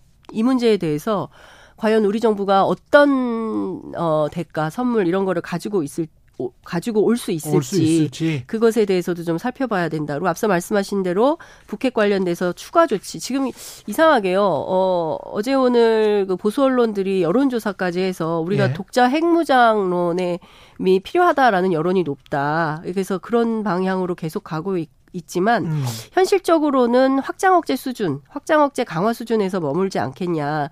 그러니까 상시 배치하는 수준에서의 전략 자산을 전개한다거나 뭐 각급 단위별로 협의체를 활성화한다거나 이런 수준에서 더 나아가기는 어렵다. 이제 앞서 말씀하신 대로 무슨 각서를 쓴다 한들 음. 그게 상황이 발생했을 때 무슨 큰 의미가 있겠냐. 이제 이런 얘기들이 나오고 있는데요. 제가 보기에 가장 중요한 포인트는 우크라이나 무기 지원하고 대만 문제 같아요. 예. 어, 이제 관련해서 존 커비 백악관 국가안보회의 전략소통조정관이 이런 말을 했습니다. 한미 두 정상이 인도 태평양뿐만 아니라 유럽이나 우크라이나 등 다양한 도전에 대해서 논의할 것으로 확신한다. 무슨 얘기냐면 우크라이나 무기 지원 얘기한다는 거거든요. 의제에 포함된다는 얘기이기 때문에 예. 어, 이후에 벌어질 후폭풍이 얼마나 거셀지 이것도 좀 어, 우리로서는 굉장히 중요한 변수가 한반도 안보에 중요한 변수가 될 수밖에 없고요. 또 하나 중국이 연일 파상 공세를 어, 퍼붓고 그렇죠. 있는 상황입니다. 음. 한국시보 같은 경우에는 한국 외교 국격이 산산조각 났다. 그리고 92년 한중 수교 이후에 한국이 밝힌 최악의 입장 표명이다. 이렇게 얘기를 하고 있는데요. 다른 건 몰라도 이 대만 문제에 대해서는 중국이 이게 에, 본인의 내정 간섭에 해당한다고 보기 때문에 절대로 물러서지 않거든요. 그럼요. 그런데 우리 대통령이 남북 간의 문제처럼 영내를 넘어선 전 세계적인 문제로 볼 수밖에 없다. 이런 말씀을 하셨어요. 그 로이터 통신 인터뷰에서. 원 차이나 팔러시는 그러니까 미국도 왜- 오랫동안 인정을 했고 지금도 뭐 명목상으로 인정을 하고 있는 그러니까 굳이 예. 이런 말씀을 안 하셔도 됐었을 텐데 음. 그, 그 그냥 어 그냥 그그 지역의 평화와 안정 요 정도로만 해도 됐을 그렇죠. 텐데 그걸 굳이 이렇게 세게 말씀을 하셨기 때문에 관련해서 어 중국이 앞으로 어떻게 나올지 굉장히 좀 우려스러운 이런 상황이라고 볼 수 있을 것 같습니다. 우리가요 예. 아태 아시아 태평양 아닙니까? 예. 근데 아시아 태평양을 버리고 인도 태평양으로 움직여도 될 만큼 경제나 안보 면에서 후폭풍이 없는 건지 음. 이게 진영이 중요한 게 아니라 지금은 그렇죠. 국익이 중요한 거거든요. 근데 어 너무 진영이 강조되고 있습니다. 그러니까 자유 진영의 연대도 중요하지만 그래서 대한민국의 국익은 뭔데 이걸 좀 잘 살펴볼 필요가 있지 않을까라는 생각이 좀 듭니다.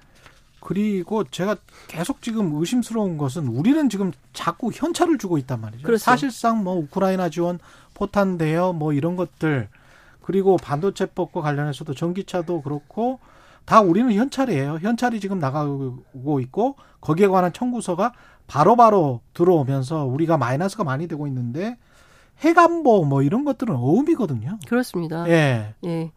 근데 저는 이런 판단도 좀 해봐야 될 것 같아요.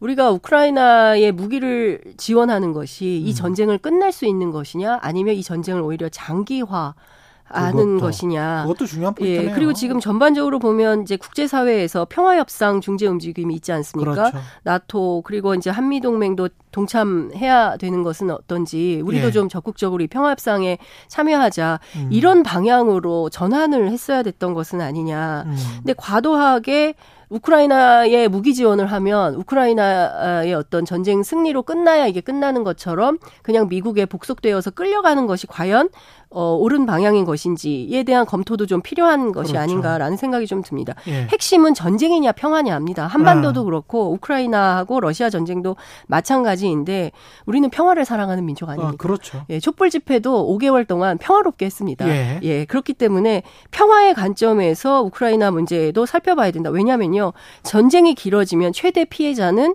우크라이나의 국민들입니다. 음. 그리고 에너지 문제, 식량 문제 이거 굉장히 그 어, 전 세계적 전 문제거든요. 세계적인 문제지 않습니까? 그렇죠. 특히 특히 개발도상국 그리고 가난한 사람들에게 전 세계 가난한 사람들에게 이 전쟁이 피해가 많이 끼쳐지고 있습니다. 그렇기 음. 때문에 이 전쟁의 평화적 해결을 위해서 우리가 OECD 그래도 잘 사는 나라고 음. 국력도 굉장히 세계 5위권 국가 아닙니까? 예. 그런 차원에서 평화를 강조하는 차원에서 미국을 좀 설득하는 방향 음. 이, 이런 것 아니 친구니까요. 우리 그렇죠. 동맹이잖아요. 동맹이니까. 오방이 이제 친, 예. 친구 끼리 그런 얘기 할 수 있는 거 아닙니까? 그럼요. 예. 시키는 것만 어, 하는 거 아니잖아요. 예, 다- 대등한 관계에서 할 수 있는 일은 좀 했으면 좋겠다라는 생각이 좀 듭니다. 음. 예, 그래서 참 걱정입니다. 이런 방식으로 종전에 가까이 가야지 전쟁을 지속하는 방향으로 우리가 기여하는 것은 좀 곤란하다. 이런 말씀을 좀 드리고 싶습니다. 그리고 러시아와의 관계뿐만이 아니고 지금 중국 가장 문제가 되고 있는 거는 이제 중국과의 외교 문제가 불거져서 그게 이제 중국 사람들이 아주 비무역 그 비장 그 비장벽으로 비무역 장벽으로 해서 우리한테 줄 수 있는 게 굉장히 좀 많지 않습니까? 그럼요. 예. 아니 그리고 사실은 피해를. 우리가요 그 미중 무역 갈등이 본격화해도 우리도 25% 정도를 유지하고 있습니다. 2022년에 에, 산자부 수출입 동향에 따르면 대중 수출이 1,558억 달러예요. 음. 물론 장, 전년보다 4.4% 하락을 하긴 했습니다만 그래도 작년 수출 총액 6,839억 달러 중에 22.8%가 중국입니다. 최대 교육 국가거든요. 그러니까 전체 수출의 25% 그러니까 4분의 1을 차지하는 나라를 적대 국가로 만들면 음. 그럼 어떻게 되는 거죠? 그러니까요. 그게 제가 보기에는 제일 큰 문제인 것 같습니다. 지금 뭐 불장난하면 불타 죽는다 이런 말까지 저는 이게 북한에서 나온 논평인 줄 알았어요. 이런 표현을 주로 북한이 많이 쓰기 그러니까, 때문에. 그러니까. 근데 중국에서 이런 중국이. 그러니까 우리를 얼마나 우습게 알면 이런 표현을 쓸까라는 반발심도 들지만 맞아요. 중국이 오죽하면 이렇게 나올까? 사실 중국이 한국에 대해서 그렇게 나쁜 감정을 갖고 있진 왜냐하면 않습니다. 바로 그 직전에 시진핑이 LG를 방문하고 그랬거든요. 그렇습니다. 중국에서. 그거는 뭔가 좀 손을 내밀려고 했던 제스처가 분명히 있었어요. 맞습니다. 근데 그 다음에 로이터 통신 인터뷰가 나온 거야. 그렇습니다. 그러니까 시점이 좀 미묘해. 그러니까요. 제가 예. 국회 외통위 취재를 해보니까 그 음. 얘기를 하는 거예요. 7월에 시진핑이 오려고 맞아요. 알아보고 있었다는 거예요. 중국- 답방을 하려고. 그러니까. 근데 로이터 통신 인터뷰가 나오면서 아유 이게, 이게- 되겠어 이렇게 된 거죠. 그러니까 그렇죠. 오히려 우리가 아, 무역적으로 혹은 또뭐 다양한 방법으로 안보적으로도 우리가 늘 그렇지 않습니까? 음. 유엔 안보리에 북한 문제가 터졌을 때 중국과 러시아를 설득해서 북한을 제재하곤 했습니다. 근데 지금 그게 없어지게 되는 거예요. 그러니까 삼국을 우리는 어찌됐든 그 대륙의 반도 남단에 살고 있기 때문에 이게 떠가지고 어디 어, 유럽이나 북미로 갈 수가 갈 없잖아요. 수가 땅을. 떠서 갈 수가 예. 없잖아요. 죽으나 사나 애들하고 우리가 이 땅에서 살아야 되는데 예. 그러면 이웃 국가들하고 사이좋게 잘 지내야 됩니다. 그래야지 경제적으로도 안보적으로도 이 지역의 음. 평화와 번영을 지키면서 살 수 있습니다. 예. 여기까지 말씀 듣겠습니다. 정치 먼데이 장윤선 정치 전문 기자였습니다. 고맙습니다. 네, 감사합니다. 여러분은 지금 KBS 1라디오 최경영의 최강 시사와 함께하고 계십니다.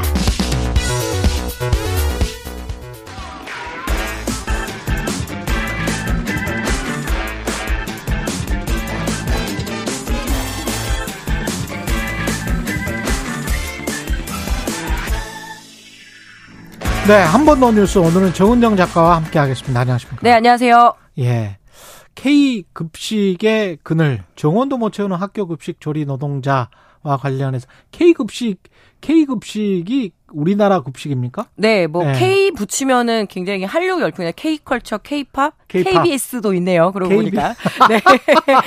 예, 음식에서는 K 네. 푸드가 있는데 보통 뭐 김치, 라면, 불고기 이렇게 생각을 하잖아요. 특히 이제 치킨 생각 많이 그렇죠. 하시는데요. 예. 최근에 열풍인 그 음식은 바로 학교, 한국의 학교 급식입니다. 그래서 K 급식이라 그래서 음, 관련 그 콘텐츠가 굉장히 많이 쏟아져 나오고 있거든요. 유튜브에서 예, 지금 예. 유튜브뿐만 아니라 종편에서도 이 한국의 급식 을 외국에 가서 이렇게 소개하는 그런 아, 예능이 지금 인기를 얻고 있는데요. 그렇군요. 예, 학교 급식이 시행된 지 25년이 지나고 있습니다. 굉장히 그 발전 눈부시죠. 초중고, 초중고 학생들이 따뜻하고 또 맛있고 무엇보다 영양 균형에 맞고요. 그리고 이게 친환경 식재료를 많이 쓰거든요. 당연히 또 국내산 농수축산물이고요. 그렇죠. 예, 그런데 이 K급식에 짙은 그늘이 있습니다. 예, 짙은 그늘이라는 게 급식 조리 노동자들의 건강 문제? 예, 그것도 분명히 있습니다. 음. 급식 조리 시설의 이 공조 시설이라고 하죠. 환기 시설이 너- 매우 미비해서 이 조리 시 나오는 일종의 조리 매연을 조리 흉이라고 이야기를 하는데요. 조리 흉. 예, 폐암 유병률을 강북구 그 더불어민주당 의원 의원실의 발표에 따르면 이번에 수검자가 4만 2,077명이었습니다. 아, 근데 이 진단을 받은 이, 이 폐암에 대한 이상 소견의 진단을 받은 분들이 전체의 32.4%에 달했거든요. 폐. 예, 예. 그래서 폐암 의심 환자는 239명, 어. 폐암 매우 의심은 99명이 진단을 받았습니다. 그러니까 10명 중 3명이 폐암과 관련한 이상 소견이 있다라고 발견했으니까 이거는 특정한 직군에 어떤 특정한 질병이 몰리게 되면 이 그 근무 환경이 매우 열악하다라는 반증이잖아요. 그러네요. 예, 그래서 이 급식실에 대한 문제도 있고 어. 최근에 이 조리 실무사와 조리원들을 모집을 하는데 정원을 거의 채우지를 못하고 있습니다. 이- 이러니까. 네, 예. 예, 작업 환경이 이러다 보니 예, 뭐 특히 자발적 퇴사하는 사람을 보니까 2020년마다 이게 해마다 증가를 하고 있는데 어 무려 2020년부터 2022년까지 1만 3,944명이나 자발적 퇴사가 도저히 일할 수 없다. 그래서 이제 퇴사를 하는 상황인데요.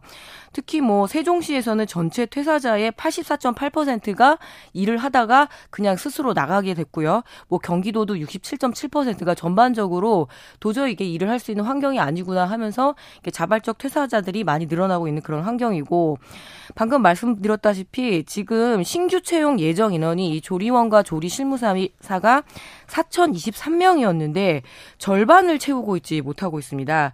일례로 지금 부산과 서울의 상황이 굉장히 심각한데요. 서울은 신규 채용 미달률이 무려 48.8%, 그러니까 647명을 뽑아야 되는데 316명을 채용하지 못했다고 합니다. 채용하지 못하면 이게 급식의 질이 떨어질 수밖에 없는 거 아니에요? 예, 급식의 질이 떨어지기도 하고요. 예. 그리고 학교마다 이제 기간제로 이렇게 임시 인력이 투입이 되다 보니까 이 뭐죠 충분하게 인력을 채우지 못하고 결국은 기존에 있는 인력이 더 많은 일을 하게 되는 그런 상황이죠. 그러다 보면 아무래도 그 사고 위험도 굉장히 그렇죠. 높고요. 그래서 얼마 전에 이 급식 조리 그 비정규직 노동조합에서 이제 그 파업을 음. 할때 뭐 여러 가지 보수단체뿐만 아니라 이게 좀 상황을 음. 모르는 학부모들이 아이들을 볼모로 왜 파업을 하느냐 이렇게 이야기를 했는데요. 사실 좋은 급식은 좋은 노동에서 나오거든요. 그렇죠. 우리 아이들 먹는 음식이 이렇게 반인권적인 상황 그리고 매우 열악한 조건에서 나온다라면 이 부분은 좀 학부모님들도 관심을 좀 두셔야 될 것 같습니다. 아까 4만 명 정도, 4만 2천 명 정도를 했는데 32.4% 1만 명 넘게 이상 소견 진단을 받았다는 거는 매우 심각한 매우 상황인 거죠. 심각한데요. 예. 탄광의 노동자들 같은 그런 것보다 더 열악할 수가 있겠습니다. 계속 무슨 뭐 뭘 구우니까요. 예, 그래서 뭐 한국. 급식이 그렇게 맛있는 거는 조리고 튀기고 굽고 그러니까 네. 아이들 입맛에 맞게 하다 보니까 굉장히 많은 그 조리 흉이 발생하는 음식들이거든요. 예. 아이들이 맛있게 먹었다 그러면 아 누군가 굉장히 큰 고생을 했구나 이렇게 여겨주셔야 될 것 같습니다. 예. 다른 선진국들에서 뭐 포테이토 칩 나오고 네, 뭐 냉동식 해동하고 하는 게 냉동식 해동하고 뭐 피자 나오고 뭐 이러거든요. 예, 그거에 대해서 우리가 많이 비웃었는데요. 예. 거기는 사람값이 비싼 곳이기 때문인 거죠. 그렇죠. 네. 6999님이 아 너무 안타깝습니다. 아이 초등학교 급식 너무 맛있다고 두 번씩 먹는데요. 두 번씩 먹는 아이들 많아요. 네. 상탄 초등학교 감사합니다. 뭐 집밥보다 이렇게. 훨씬 낫죠. 예. 예. 그런가? 우혜진님은 단체 급식 조리사는 육체적인 노동 강도가 센 곳입니다. 이런 말씀하셨네요. 그 노동 시간도 OECD 경제 협력 개발기구 우리가 또 거의 꼴찌죠. 아, 예, 뭐 예. 꼴찌했다면 차라리 이거는 꼴찌 꼴찌했다면 좋을 텐데 예. 우리나라 노동 시간이 이 경제협력개발기구 OECD 회원국 가 36개 회원국인데요. 예. 네 번째로 일 많이 하는 나라로 꼽혔습니다. 네 번째 꼴찌. 예, 한국보다 일 많이 하는 나라가 이 중남미 국가의 멕시코와 코스타리카, 칠레인데요. 그리고 아. 다음에 우리 한국입니다. 한국의 평균 노동 시간이 1,915시간으로 OECD의 평균보다 어 그게 맞추려면은 주당 예. 3.8시간을 줄여야 되거든요. 아. 예, 근데 지금 뭐 69시간 논쟁부터 해가지고 전반적으로 늘리려고 하는 분위기다 보니까 그렇죠. 예, 그렇습니다. 예. 예. 우리가 9 to 6잖아요. 9시, 네네. 6시 보통 그런데 선진국들 같은 경우는 9시부터 5시가 많다고 하더라고요. 네. 예. 뭐 과거에 비해서 그 격차가 분명히 줄어든 건 맞습니다. 음. 2008년에는 440시간에서 2021년에 199시간으로 줄었지만 여전히 OECD의 어떤 선진국들과에는 격차가 매우 크고요. 그 특히 주 52시간제가 이게 시작된 이후에 어느 정도의 이런 워라벨 이런 부분들에 대해서 논의가 나오고 있었는데 음. 이제 69시간 이야기까지 나오면서 뭐 대통령이 윤석열 대통령도 다시 한번 재고하라라고 하지만 그렇죠. 근로 시간을 늘리는 어떤 그 기조는 변하지 않는 것 같습니다. 기업계에서는 계속 요구를 하고 있고 그걸 눈치를 또 보는 것 같고 정부에서도 네. 근로 시간 개편 문제가 지금 굉장히 지지부진한데요. 이 입법 예고 기간이 지난 17일로 끝이 났습니다. 그래서 음. 5월에 여러 의견을 경청하겠다라고 하는데 지금의 분위기로 봐서는 사용자층의 어떤 노, 노동 유연성 이거에만 좀 초점을 맞추고 그리고 이 노동자 측의 이 야기들을 듣지는 않고 있잖아요. 뭐 소위 네. 말해서 노조 때리기가 지금 예. 예, 굉장히 만연하고 있는데 이런 상황에서 과연 그 제대로 된 그 노동 시간에 대한 토론이 있을 수 있을까 예. 예, 의문을 제기할 수밖에 없네요. 예. 0262님, 배식 봉사 나가는데 조리하시는 분 정말 고생하신답니다. 이렇게 말씀하시네요. 가보니까 조리하는 분들이 정말 고생한다는 걸 네. 느낀 학부모신 것 같아요. 예. 네네네. 여기까지 듣겠습니다. 정은정 작가였습니다. 고맙습니다. 예, 감사합니다. KBS 라디오 최경영의 최연사 2부는 여기까지고요. 3부에서는 경제합시다. 전병서 소장 그리고 MBC 조성현 PD에게 JMS 방송 뒷이야기 들어보겠습니다.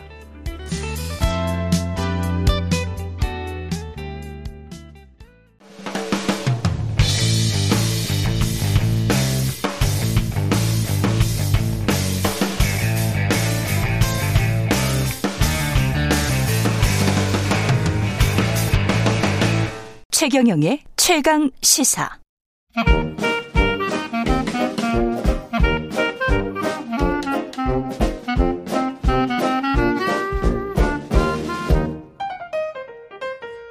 네, 최경영의 최강시사 월요일은 경제합시다 코너가 있는 날이죠. 오늘은 전병서 중국 경제금융연구소장과 함께하겠습니다. 안녕하십니까? 안녕하십니까? 예. 전병서 소장님은 잘 아시다시피 반도체 전문가셔서요. 특히 이제 반도체 때문에 오늘 모셨습니다. 그 미국의 반도체법 관련해서 세부 조항 뭐 이것저것 뭐 우리한테 무리한 요구를 많이 하는데 가장 심각한 건 뭘까요? 어, 딱 두 가지입니다. 예. 그 정보 접근권이죠. 정보 접근권. 두 번째는 이제 가드레일 조항이라고 중국에 음. 투자하지 마라. 투자하지 마라. 그렇죠. 그래서 10년 뭐, 동안 5%. 예, 10년 예. 5%라는 건 뭐 의미가 없는 얘기고요. 아. 그래서 뭐 제일 중요한 건 우리나라 중요한 정보의 미국 유출. 이제 어. 그게 뭐 그 엑셀 시트를 보면 그 보고서 포맷을 미국 상무부가 이제 만들었어요. 아. 그리고 뭐 제가 애널리스트 할 때 반도체 수익 추정하는 것보다도 더 디테일한 엑셀 시트가 있어요. 그걸 다 어. 채우면은 그건 뭐 기업의 중요한 기밀이 다 빠지는데 그것을 상무부만 볼 거냐 아니면 이제 다른 이제 미국의 기업으로 유출될 거냐 하는 문제는 이제 우리로서는 굉장한 리스크가 있고 그래서 음. 지금 같은 뭐 보조금 갈라먹기를 믿기로 한 어떻게 보면 그 첨단 반도체 공장 입주 강요 음. 이거는 나중에 가면 후속 비용이 더 커질 가능성이 있다 그렇게 보십니다. 그렇군요. 보조금 갈라먹기를 믿기로 한 입주 강요라고 표현을 하셨는데요. 그러면은 우리가 이걸 좀 요건을 완화시켜 달라라고 하면 미국이 말을 들을까요? 어떻게? 예. 미국이 반도체를 이제 안보 산업으로 보기 때문에 양보 가능성이 굉장히 낮아 보여요. 아, 그렇습니까? 그래서 예. 바이든 이전에는 이것은 경제 상품이었지만 음. 지금은 이제 군사 전략 물자라고 보는 거죠. 음. 그래서 군사 전략 물자라고 하는 것은 수단과 방법을 가리지 않고 그 확보를 하는 것이 제일 중요하고 음. 그리고 뭐 뭐가 답답해서 미국이라는 최강 국가가 570억 불씩 이게 돈을 줘가면서 후진국 음. 기업들을 유치하냐. 상대적으로 후진국. 그렇죠. 그래서 그거는 결국은 미국은 지금 반도체가 아니라 원자폭탄 확보하듯이 최첨단 4차 산업혁명의 최첨단 무기를 확보하는 전략이죠, 이게.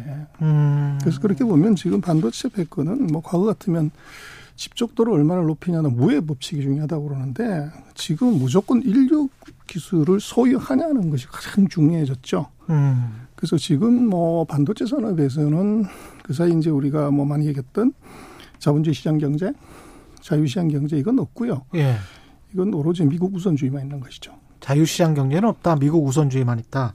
근데 최대한 미국의 입장을 고려한다고 하더라도 그래 인류 기술을 주지 않을게 그리고 그런 거는 어 중국한테 팔지 않을게 그러면 중저가 위주로만 팔게 근데 그거는 최대한 팔 수 있게 해줘 이러 이거는 안 됩니까? 그래서 그것을 네. 원하는데 실제적으로 지금 요구하고 있는 것 자체를 놓고 보면 우리는 중저가를 팔아갖고서는 뭐 수익을 남길 수 없는 아. 산업 구조고 그건 예. 중국 정도가 할 수 있는 거죠. 예. 그래서 거기서 이제 우리로 놓고 보면 그 미국의 공장 투자해서 음. 그 이익 나면 이 이익을 이제 다시 또 sharing해야 되는 문제가 있어요. 아 그렇죠 또 그래서 그렇게 보면 이거 초과이익 공유 그렇습니다. 그래서 원가가 우리도 지금 인당소득 3만 3천 불에도 반도체 원가가 높은데 예. 7만 5천 달러에서 이 원가가 안 맞게 돼 있죠. 아 그럼 거기서 이익이 나더라도 sharing 하게 된다 고 그러면 이건 뭐 실속 없는 대릴 사위 아닌가 그렇게 볼 수밖에 없을 것 같아요. 야, 오늘 말의 향연이네요. 여러 가지 좋은 말씀이 많이, 많이 나왔는데, 그러면 듣고 보니까 중국 쪽에 시장과 매출 뺏기고, 미국과 유럽 쪽에는 고부가 가치, 특히 미국에는 그 이익도 공유를 해서 우리의 이익도 뺏기면, 반도체 우리 기업들은 완전히 사면초가 어 그래서 이제 이게 보조금의 덫이라고 봐야죠. 보조금의 덫이다. 그렇습니다. 그래서 미국이 뭐가 답답해서 엄청난 돈을 이제 주냐 하는 것은 물고기가 언제 잡히냐 그럴 때 미끼 물 때 잡힌단 말이에요. 그렇죠. 그래서 우리가 딱 지금 그런 상황이고요. 예. 그러나 미국이 정말 타겟팅하고 있는 한국은 아닐 것 같아요. 아, 그렇습니까? 이것은 이제 우리는 뭐 우리 삼성이 잘하고 있지는 있지만 파운드리에서 세계 1등은 기술이나 생산 캐파나 뭐 여러 가지 측면에서 TSMC예요. 그렇죠. 그래서 아까 말씀드렸듯이 미국이 보고 있는 이 반도체는 전략 물자이기 때문에 음. 1등을 확보하면 되는 것이지 음. 2등까지 뭐 그러는데 결국 마라톤에서 우리 한국 같은 경우는 페이스메이커 음. 1등을 반드시 끌고 오려고 하면 만약에 1등이 딴소리 하면 예. 2등을 쓰겠다고 하는 이제 카드로서 한국이 이제 중요해진 것이지 사실은 타켓을 보면은 이것은 뭐 누가 더 걱정이냐 그러면 사실 TSMC가 더 걱정이죠. TSMC 회장은 막 반발을 했더라고요. 어, 반발을 했다가 최근에는 입을 싹 닫았죠. 입을 싹 닫았습니까? 아마 이제 예. 정부의 뭐 압력이나 가이드라인이 있었겠지만 음. 그래서 우리로 놓고 보면 뭐 이게 전략이라고 한다고 하면 이 창가 이의를 두는 것 이제 파운드리의 중요한 고객들이 미국에 있기 때문에 예. 이게 뭐 미국에 있는 공장에서 물건을 조달하는 것하고 비행기 타고 날라왔을 때하고는 뭐 고객 입장에서는 다르기 때문에 네. 우리로서는 첫 번째는 그 창가 예의를 두는 정도 그런 정도로 크게 짓지는 말아라. 그러가는 그래야 되는 것이죠. 아. 그리고 이제 우리로 놓고 보면 예. 이번 뭐 조치는 누가 봐도 이거는 선거 앞둔 미국 정부의 오버액션이다. 예. 그리고 뭐 우리보다는 사실은 우리 170억 투자하는데 대만은 400억 불을 투자해요. 170억, 대만은 400억. 그렇죠. 예. 누가 더 리스키하냐고 그러면 대만이 더 리스크하기 때문에 결국 우리는 대만하고 보조를 맞춰가는 것이 중요할 것 같고 어. 뭐 로비는 이제 대만이 먼저 할 거니까 예. 그래서 우리로서는 이 철저하게 약자 코스프레를 하는 것 약자 코스프레를 그렇습니다. 하는 것. 그래서 예. 적어도 대만을 활용해서 우리가 미운 놈이 되지 않게 하는 정도 음. 이게 중요할 것 같아요. 그리고 만약에 정말로 이런 식으로 그대로 유지가 된다고 하면 우리는 보조금 신청 안 하는 것이 사실은 답이죠. 아 그래요? 그래서 이제 이대로 된다면 보조금 신청 안 하는 게 답이다. 그렇죠. 우리 기업들 입장에서는 그렇죠. 그래서 우리가 삼성이 170억 불 투자하는데 여기서 한 5% 15% 보조금 받는다 그러면 대략 한 1조 1천억에서 3조 3천억 정도를 받아요. 예. 그럼 우리 삼성이 1년에 한 40조씩 내면 뭐 연간이 이게 한 3%에서 뭐 9% 정도? 별로 그 정도? 별거 아니네. 그렇죠. 그래서 네. 이 보조금 받자고 영업 기밀을 내준다? 이건 이제 얻는 것보다 잃는 것이 너무 크죠. 어. 그래서 우리 이제 해법은 그런 것 같아요. 결국은 지금 뭐 오나노 공장을 미국에 짓는데 예. 우리가 앞으로 이제 공장 완공되는 3년에서 4년의 time horizon에서 우리 삼성의 로드맵으로 1.4까지 가게 돼요. 음. 그렇게 되면 기술 격차가 다시 세 차례가 더 나게 되고 거기 오나노를 지었을 때 우리가 1나노 쪽까지 가게 된다고 그러면 미국은 또 지금 있는 기술 오나노 legacy 기술이죠. 예. 그때는 아마 500억 불이 아니라 한 1000억 불을 보조금을 주고서 유치를 해야 되는 문제가 생길 수 있다고요. 어. 그래서 우리로서는 지금 보조금을 얼마를 주냐 여기에 뭐 항의해도 사실은 답이 별로 없을 것 같고 음. 우리 쪽에서는 오히려 기술의 격차를 한 3단계 정도 더 앞으로 당기는 것 예. 이게 유일한 답일 것 같아요. 액수가 중요하지가 않고 예 그 다음에 영업 기밀은 계속 보존을 해야 되고 그러면서 기술 격차는 늘려 나가야 된다. 근데 지금 EU도 반도체 쟁탈전에 뛰어들었는데 이렇게 되면 우리가 협공을 당하게 되는 건지 EU는 어떤 계획입니까? 어, 이유는 약간 우리 그 미국하고는 다른데요. 예. 그래서 EU 같은 경우는 뭐 전체 반도체를 한 20% 소비한다고 하면 자기가 만드는 게 10%밖에 안 돼요. 아. 그래서 이제 갭이 굉장히 큰 거죠. 예. 그리고 뭐 EU 같은 경우는 핸드폰이나 노트북이나 서버를 만드는 쪽이 아니라 주로 자동차 쪽이 많기 때문에 음. 지금 미국이 요구하는 거는 약간 달라요. 음. 그리고 이제 근본적으로 EU 같은 경우는 금액은 미국과 같이 뭐 60조 정도를 이제 주겠다고 하고 음. 있지만 하나 봐야 되는 건 이건 EU라는 건 한 지붕 그 두 가족이 아니라 27가족이죠. 음. 그래서 이게 그렇죠, 그렇죠. 지금 서로 합의를 보고 또 이거 보조금 아. 제대로 나눠 가진다 그럴 때 주는 놈하고 받는 놈하고 못 받는 놈의 갈등이 무지 커질 수가 있죠. 그렇겠습니다. 그래서 미국과는 이건 좀 상황이 다르다. 예. 그 대신 이제 봐야 되는 것은 유럽이 자동차가 세죠. 사실은 유럽이 이런 이제 반도체 육성 정책을 쓰는 이유는 지금은 스마트폰이 어떻게 보면 뭐 반도체 가장 큰 수요처지만 그렇죠. 앞으로 5년 10년이 지나면 자동차용이 최대가 되죠. 자율주행차. 그렇죠. 핸드폰에 2,800배 데이터를 수용하기 때문에 핸드폰에 2,800배. 데이터가 와. 그래서 이제 이거를 사용하려고 하면 엄청난 반도체가 필요하고 사실은 네. 그걸 대비를 하는 거죠. 음. 근데 이제 좀 우리가 좀 특이하게 봐야 되는 건 이번 유럽의 그 반도체 부분은 양자칩 개발을 하겠다는 게 들어가 있어요. 양자칩 퀀텀. 예. 어. 그럼 두 번째로 또 재미난 거는 가상 플랫폼을 만들어 가지고 누구나 예를 들면 이 27개 나라들이 들어와서 반도체를 만들어 갈 수 있게끔 하는 음. 통합 생산 설비 시스템을 만들겠다. 뭐 이런 게 들어가 있어요. 그리고 이제 이번에 음. 자동차용 반도체가 공급 부족이 나면서 엄청난 이제 혼란을 겪었기 때문에 예. 특이하게 이 유럽의 반도체 지원법에는 리스크 모니터링 시스템이 들어가 있어요. 어. 반도체가 언제 공급 부족할 거냐 예. 이거 연구 조사하겠다는 거죠. 예. 그래서 미국하고는 약간 상황이 다르다 그렇게 볼 수 있습니다. 근데 미국이나 유럽도 뭐 일본도 그런 이야기가 있고 중국은 계속 이제 저러고 있는데 이런 상황에서 우리의 마켓이에요. 지금 메모리 반도체 같은 경우에 우리가 독과점 하고 있, 있는데 한 60% 정도 이게 우리 마켓 시어가 떨어지는 거 아닙니까? 그러면 저쪽 기업들이 계속 그렇게 만들면 만들고 투자하겠다고 하고 그러면 어 당연히 그렇습니다. 예. 근데 이제 이런 거죠 뭐. 그 1등이 잘하는 것하고 예. 3등이나 9등이 아. 거기다가 많이 투자하는 것하고 이건 첫 번째 제품의 그 특성이 다르고 음. 그다음에 이제 3등, 5등이 아무리 잘해도 그 1, 2등의 갭이 워낙 크기 때문에 음. 뭐그 부분은 그렇게 우리가 무슨 시장 점유율의 급격한 하락이라든지 그래서 예를 들면 유럽은 자동차용 반도체 쪽에 포커스하는 것이고 우리는 예. 이제 메모리 쪽하고 파운드리 쪽에 포커스하는 거기 때문에 그렇죠. 결이 좀 다르죠. 아. 근데 유럽에서 그 결국은 유럽도 미국도 자율주행차 때문에 더 신경을 많이 쓸 것 같은데 우리는 사실은 자율주행차나 이쪽은 비메모리 쪽이라서 원래 고전을 했던 분야 아닙니까? 어떻게? 어, 그렇습니다. 지금 자동차용 쪽은요. 원래 네. 자동차를 잘 만드는 일본하고 음. 그 독일이 최강자입니다. 음. 그래서 우리는 가전제품 핸드폰을 만들기 때문에 그쪽이 강자고요. 음. 그쪽은 우리가 앞으로 전략적으로 키워나가야 될 부분인데 음. 이제 우리 자동차 같은 경우는 열악한 조건에서 이제 움직이기 때문에 핸드폰이나 노트북처럼 신수단지 모시던 기계하고 음. 이게 물불 안 가리고 달리는 자동차하고는 이게 성질이 달라요. 그렇군요. 그래서 그 측면에서 우리로서는 지금으로서는 뭐 큰 걱정은 아니지만 앞으로 한 3년에서 5년 정도를 본다고 하면 이 자동차용 칩으로 어떻게 전환하냐 음. 이게 우리한테도 굉장히 큰 숙제일 수 있습니다. 이게 반도체 특히 뭐 주가 때문에 그 고민하시는 분들은 많을 것 같은데 언제 확실히 턴어라운드가 되는 시기는 언제라고 보세요? 어, 그건 삼성하고 찬바람한테 물어봐라 그렇게 들을 수 있는데요. 삼성하고 찬바람한테 물어봐라. 그래서 지금 DRAM 같은 경우는 삼성이 50% 마켓 시를 갖고 있기 때문에 그 지금 가격은 뭐 시장이 나쁘네 좋네 지금 1등하는 회사가 한 20% 30% 감산을 해버리면 네.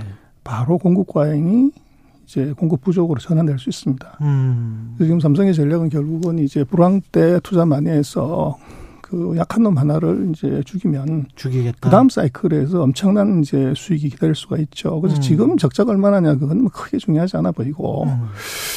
어, 그러나 이제 반도체라는 게 그건 40년의 사이클로 보면 상승할 때 2년 반, 하락할 때 1년 반이에요.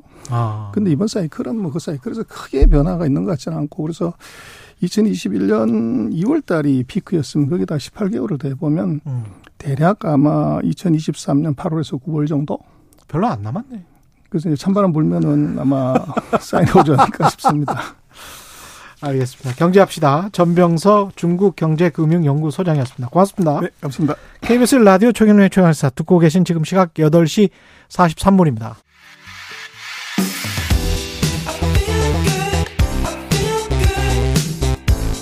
세상에 이익이 되는 방송 최경영의 최강 시사 네, 넷플릭스 나는 신이다 방송 공개 이후에 JMS 기독교 복음 선교회와 교주 정명석에 대한 사회적 관심이 뜨거운데요. 관련 후속 보도 계속 이어지고 있습니다. 나는 신이다를 연출한 MBC 조성현 PD 나와 계십니다. 안녕하세요. 네, 안녕하세요. 예. 오랜만입니다, 우리가. 그러니까 저희 오래간만에 뵙네요. 너무 반갑습니다. 너무 반갑습니다. 예. 지금 이거 한 2년 했죠, 이 작업을. 예, 2년 가까이 사이비 종교들만 따라다녔죠. 사이비 종교들만. 네. 근데 JMS 같은 경우는 신변의 위협을 좀 느끼고 있습니까? 아, 저는 저보다는 예. 저랑 같이 이걸 만들었던 김도영 교수님이라는 반대 수학과 음. 교수님에 대한 얘기를 좀 하고 싶은데요. 예. 최근에 PD수첩 게시판에 이런 글들이 자주 올라와요. 그러니까 김도영 칼로 회 떠서 389조각 내도 무죄다. 혹은 김도영 이 범죄자 아. 김도영 범죄자 누구누구랑 같이 회 떠서 중요 부위 칼로 썰어 10등분하자. 근데 이런 글들이 PD수첩 게시판에 올라오기도 하고요. 아. 그리고 김도영 교수님의 학교에 예. 김도영 교수님의 수업 시간하고 수업 장소를 묻는 전화가 오기도 하고 어? 그리고 개인 오피스 앞에 처음 보는 남자들이 서성인다. 라는 얘기들도 학생들이 하고 그래서 문제네. 되게 걱정하고 있는데 과 작년만 해도 예. 김도영 교수님의 아내분이 변호사인데 그분의 그 변호사 사무실까지 신도들이 찾아온 일도 있었고요. 예. 그리고 그 교수님의 아버님 실제로 저희 그 교수님의 아버님 테러를 당해서 아들 대신 테러를 당해서 예? 눈 한쪽을 평생 못 감고 지내시다가 최근에 테를 당했어요. 아니요 그거는 과거에 과거에? 아들이 반 JMS 활동을 음. 해서 20년 가까운 시간을 아버님은 한쪽 눈을 못 감고 사셨던 거예요. 그래서 눈에다가 기름을 칠하고 사셨어요. 구리스라고 부르는. 그런 일들이 있었으니까 신변의 위협을 느낄 수밖에 없는 상황이라고 말씀드려야 될 것 같습니다. 이게 광신도들이 가장 무섭죠. 예. 뭐 조폭이나 이런 사람들보다 더 무서울 수가 있습니다. 이 사람들은 뭐 가족을 예, 건드리니까. 예, 예. 가족도 건드리고 뭐 일단 뭐 제정신이라고 보기가 힘들잖아요. 예. 근데 이 저 사건과 관련해서는 지금 정명석 씨의 성폭력을 가능케 한 카르텔 시스템에 지금 주목을 하고 있지 않습니까? 네. 그래서 정조은 씨를 주목을 하고 있는데 이 사람은 지금 어떤 인물이고 어떻게 해서 이 범죄에 가담을 했습니까? 정조은이라는 사람은 과거에 이제 홍콩 모기장 사건 때부터 정명석 곁을 지켰던 사람이고요. 음. 그리고 현재 최근에는 JMS의 2인자라고 불렸던 사람이에요. 그 여자가 두각을 나타나게 된 게 정명석이 실형을 살던 10년 동안에 정명석을 대리해서 JMS를 이끄는 기간 동안 이제 두각을 나타냈거든요. 그러니까 음. 정명석과는 달리 화려한 용모에 화술도 뛰어나고 그러니까 정명석과 대비되는 측면들이 많아서 오히려 그때 JMS의 교세가 더 커졌다라는 얘기가 있고 그 여자의 범행 가담 방식은 일단 저희가 뭐 직접 들은 진술들만 제가 직접 들은 진술들만 가지고 말씀을 드리자면 음. 판결은 아직 나지 않았습니다. 그럼에도 예. 불구하고 둘 다 구속 상태죠? 예, 지금 정로. 구속된 상태죠. 예. 메이플이라는 그 홍콩 여성이 자기와 정명석을 같은 방 안에 두고 갔다. 그런 언니가 있었는데 그게 제이 언니다 라고 음. 했었는데 그때 말했던 제이. 언니가 정조은이었고요. 정, 정조은. 예, 그리고 그렇게 두고 간 뒤에 메이플은 그날 성피해를 입었죠. 근데 그 메이플뿐만 아니라 자기가 친하고 입이 무거운 키 170 이상의 정명석이 좋아할 만한 스타일의 여자들을 정명석 주변에 배치를 시켰어요. 그게 음. 수행이라는 이름으로 불렸던 여자들인데 저희들한테 그 중에서 한두 명 정도가 저희한테 수행이었던 친구들이 그 증언을 했는데 자기들도 정존이 그 자신을 정, 정명석 근처에서 수행을 하게 했고 그 과정에서 성적인 폭력을 입었다. 피해를 입었다. 이게 한두 명이 가능한 범죄 아무리 가스라이팅을 했다고 하더라도 음. 공범들이 훨씬 더 많을 것 같은데요. 공범이 많을 수밖에 없죠. 이게 예. 몇년 동안에 걸쳐가지고 계속 이루어졌던 일이니까요. 예. 그 과거에도 보면 정명 이 JMS가 약간 그 비참한 게 뭐냐면 처음에는 피해자였던 여성들이 어느 순간 가해자로 돌변해요. 어. 자기 이후에 또 다른 여성들을 자기 이후에 또 다시 피해를 입게 하는 거죠. 그들 입장에서는 피해가 아니고 하나님의 어떤 일을 이루는 일에 음. 동참하게 만들어주는 거예요. 음. 근데 그렇게 가해자, 아, 피해자가 가해자가 되는 악순환이 계속 반복되는 거죠. 음. 그 과정에서 그 집단적인 성적인 착취 시스템이 작동을 하게 된다고 생각합니다. 예. 아까 PD 수첩 게시판에 적나라한 표현에 청취자분들 좀 놀라셨을 것 같은데 이게 뭐 사실과 현실을 정확하게 묘사를 해야 되는 또 저널리즘의 역할이 또 그런 것도 있으니까요. 예. 좀 놀라기는 하셨겠지만 그럼에도 불구하고 이 사안이 얼마나 심각하게 제작진 또는 지금 같이 협조를 해서 이 JMS를 뿌리 뽑기 위해서 노력하시는 분들한테 얼마나 위협으로 다가올까 그 부분도 좀 생각을 해 주셨으면 좋을 것 같습니다. 예. 그 PD 수첩에서 지금 보도된 아, 내용 중에는 지금 합의서를 주목 하는데 네. 합의서에는 사실상 성폭력을 인정하니까 합의서를 썼을 거 아니에요. 네, 그렇죠. 근거죠, 지금. 네. 예. 아주 생각지도 않은 방식으로 뭐 저희가 출처를 절대 공개를 할 수는 없지만 예. 예상치도 않은 방식으로 이 합의서를 획득을 하게 됐어요. 그래서 아, PD 수첩팀이 네, PD 수첩팀이 그래서 예. 너무 큰 건이다라고 예. 생각을 했는데 언론들은 그거에 대해서 뭐 아. 별로 관심을 갖지 않아서 말씀을 드리고 싶었는데 음. 내용이 뭐냐면 그냥 세 개의 항으로 구성돼 있어요. 세 개의 항의 가장 첫 문구는 이래요. 갑이 을로부터 입은 성적인 피해에 대하여 을은 갑에게로 시작합니다. 아. 네, 뭐 얼마 얼마를 지급한다라든가. 근데 여기서 갑은 여성 피해자들이고 예. 을은 정명석, 을의 대리인은 양명석, 아 양승남 변호사라고 예. 하는 사람인데 그 사람은 현재 대- JMS의 대표이기도 해요. 아, JMS 변호사이자 대표예요? 대- 변호사가? 예, 예. 음. 교단 대표인데 그 사람이 작성을 했어요. 그리고 내용은 정확하게 이 내용이에요. 성적인 피해에 대하여 음. 보상을 한다거나 이런 내용이죠. 정명석 예. 씨가 구속된 뒤에 부랴부랴 작성된 합의서고요. 그게 뜻하는 건 JMS 측은 지금까지 절대 인정하지 않았던 그 정명석의 성폭력 자체를 인정해버린 거예요. 아. 네.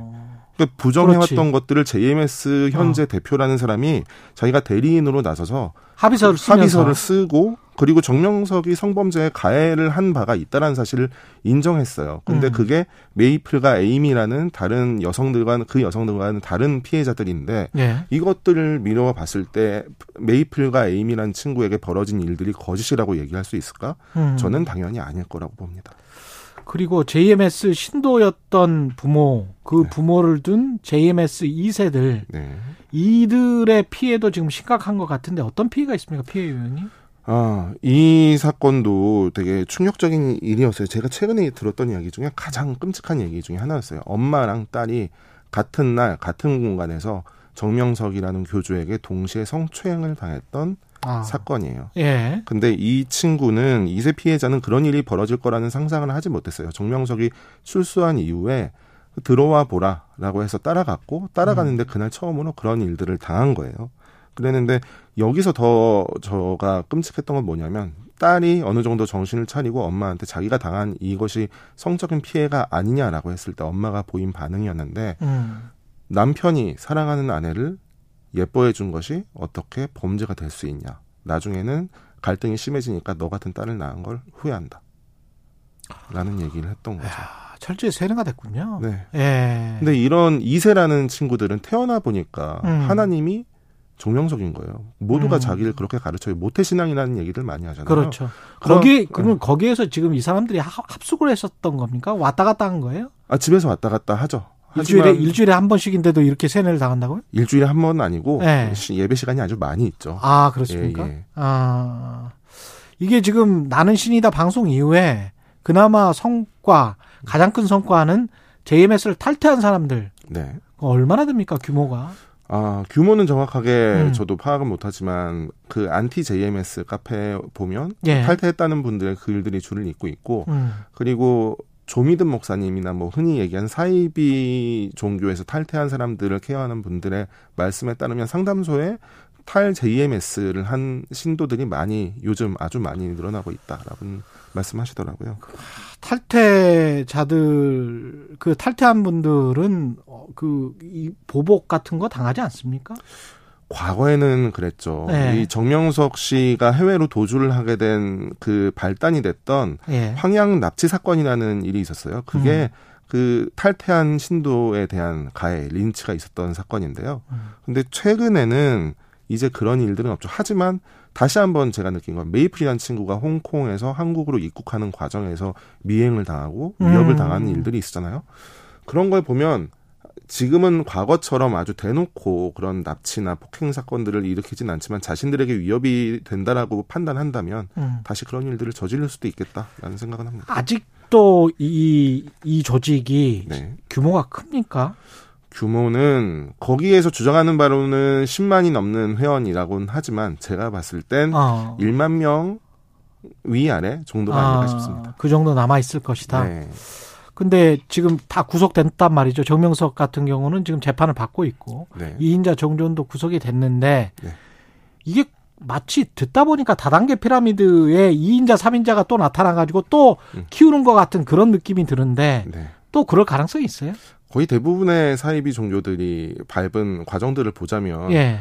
교주가 죽고 2대가 죽으면 3대 누군가가 또 나타나서 자리 싸움을 하면서 그 자리를 쟁취하고 그러는 과정에서 점점 쇠퇴하는 길을 네. 걷게 되겠죠. 예. 예, 여기 남아 있는 사람들이 이미 2세들도 탈퇴하기 시작했으니까요. 음. 과거부터 충성분자라고 부르는 분들 외에는 이제 남아 있을 분들은 없을 거라고 생각합니다. 신앙총 같은 느낌이죠. 이게 그 이걸 기획해서 어떤 사회적인 성과 어떤 거를 생각을 하세요? 어떤 거를 이뤘다.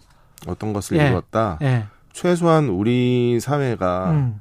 이 저는 모태 신앙이라는 거에 사람들이 좀 집중을 해봤으면 좋겠다라는 음. 생각을 해요. 우리가 아무런 생각 없이 받아들이는 종교라는 음. 게 얼마나 위험한지 저는 음. 다른 것보다도 스스로가 내가 믿는 메시아가 진짜 메시아가 맞나? 종교라는 것은 모두에게 허용될 수 있는 자유이기도 그렇죠. 하지만 예. 권리이기도 하지만 동시에 내가 잘못된 것을 믿었을 때는 정말 큰 피해를 입고 회복 불능의 피해를 입을 거기 음. 때문에 의심해 보는 것 한 가지만으로도 제가 사람들에게 전달하고 싶은 메시지 역할은 다 했다고 봅니다.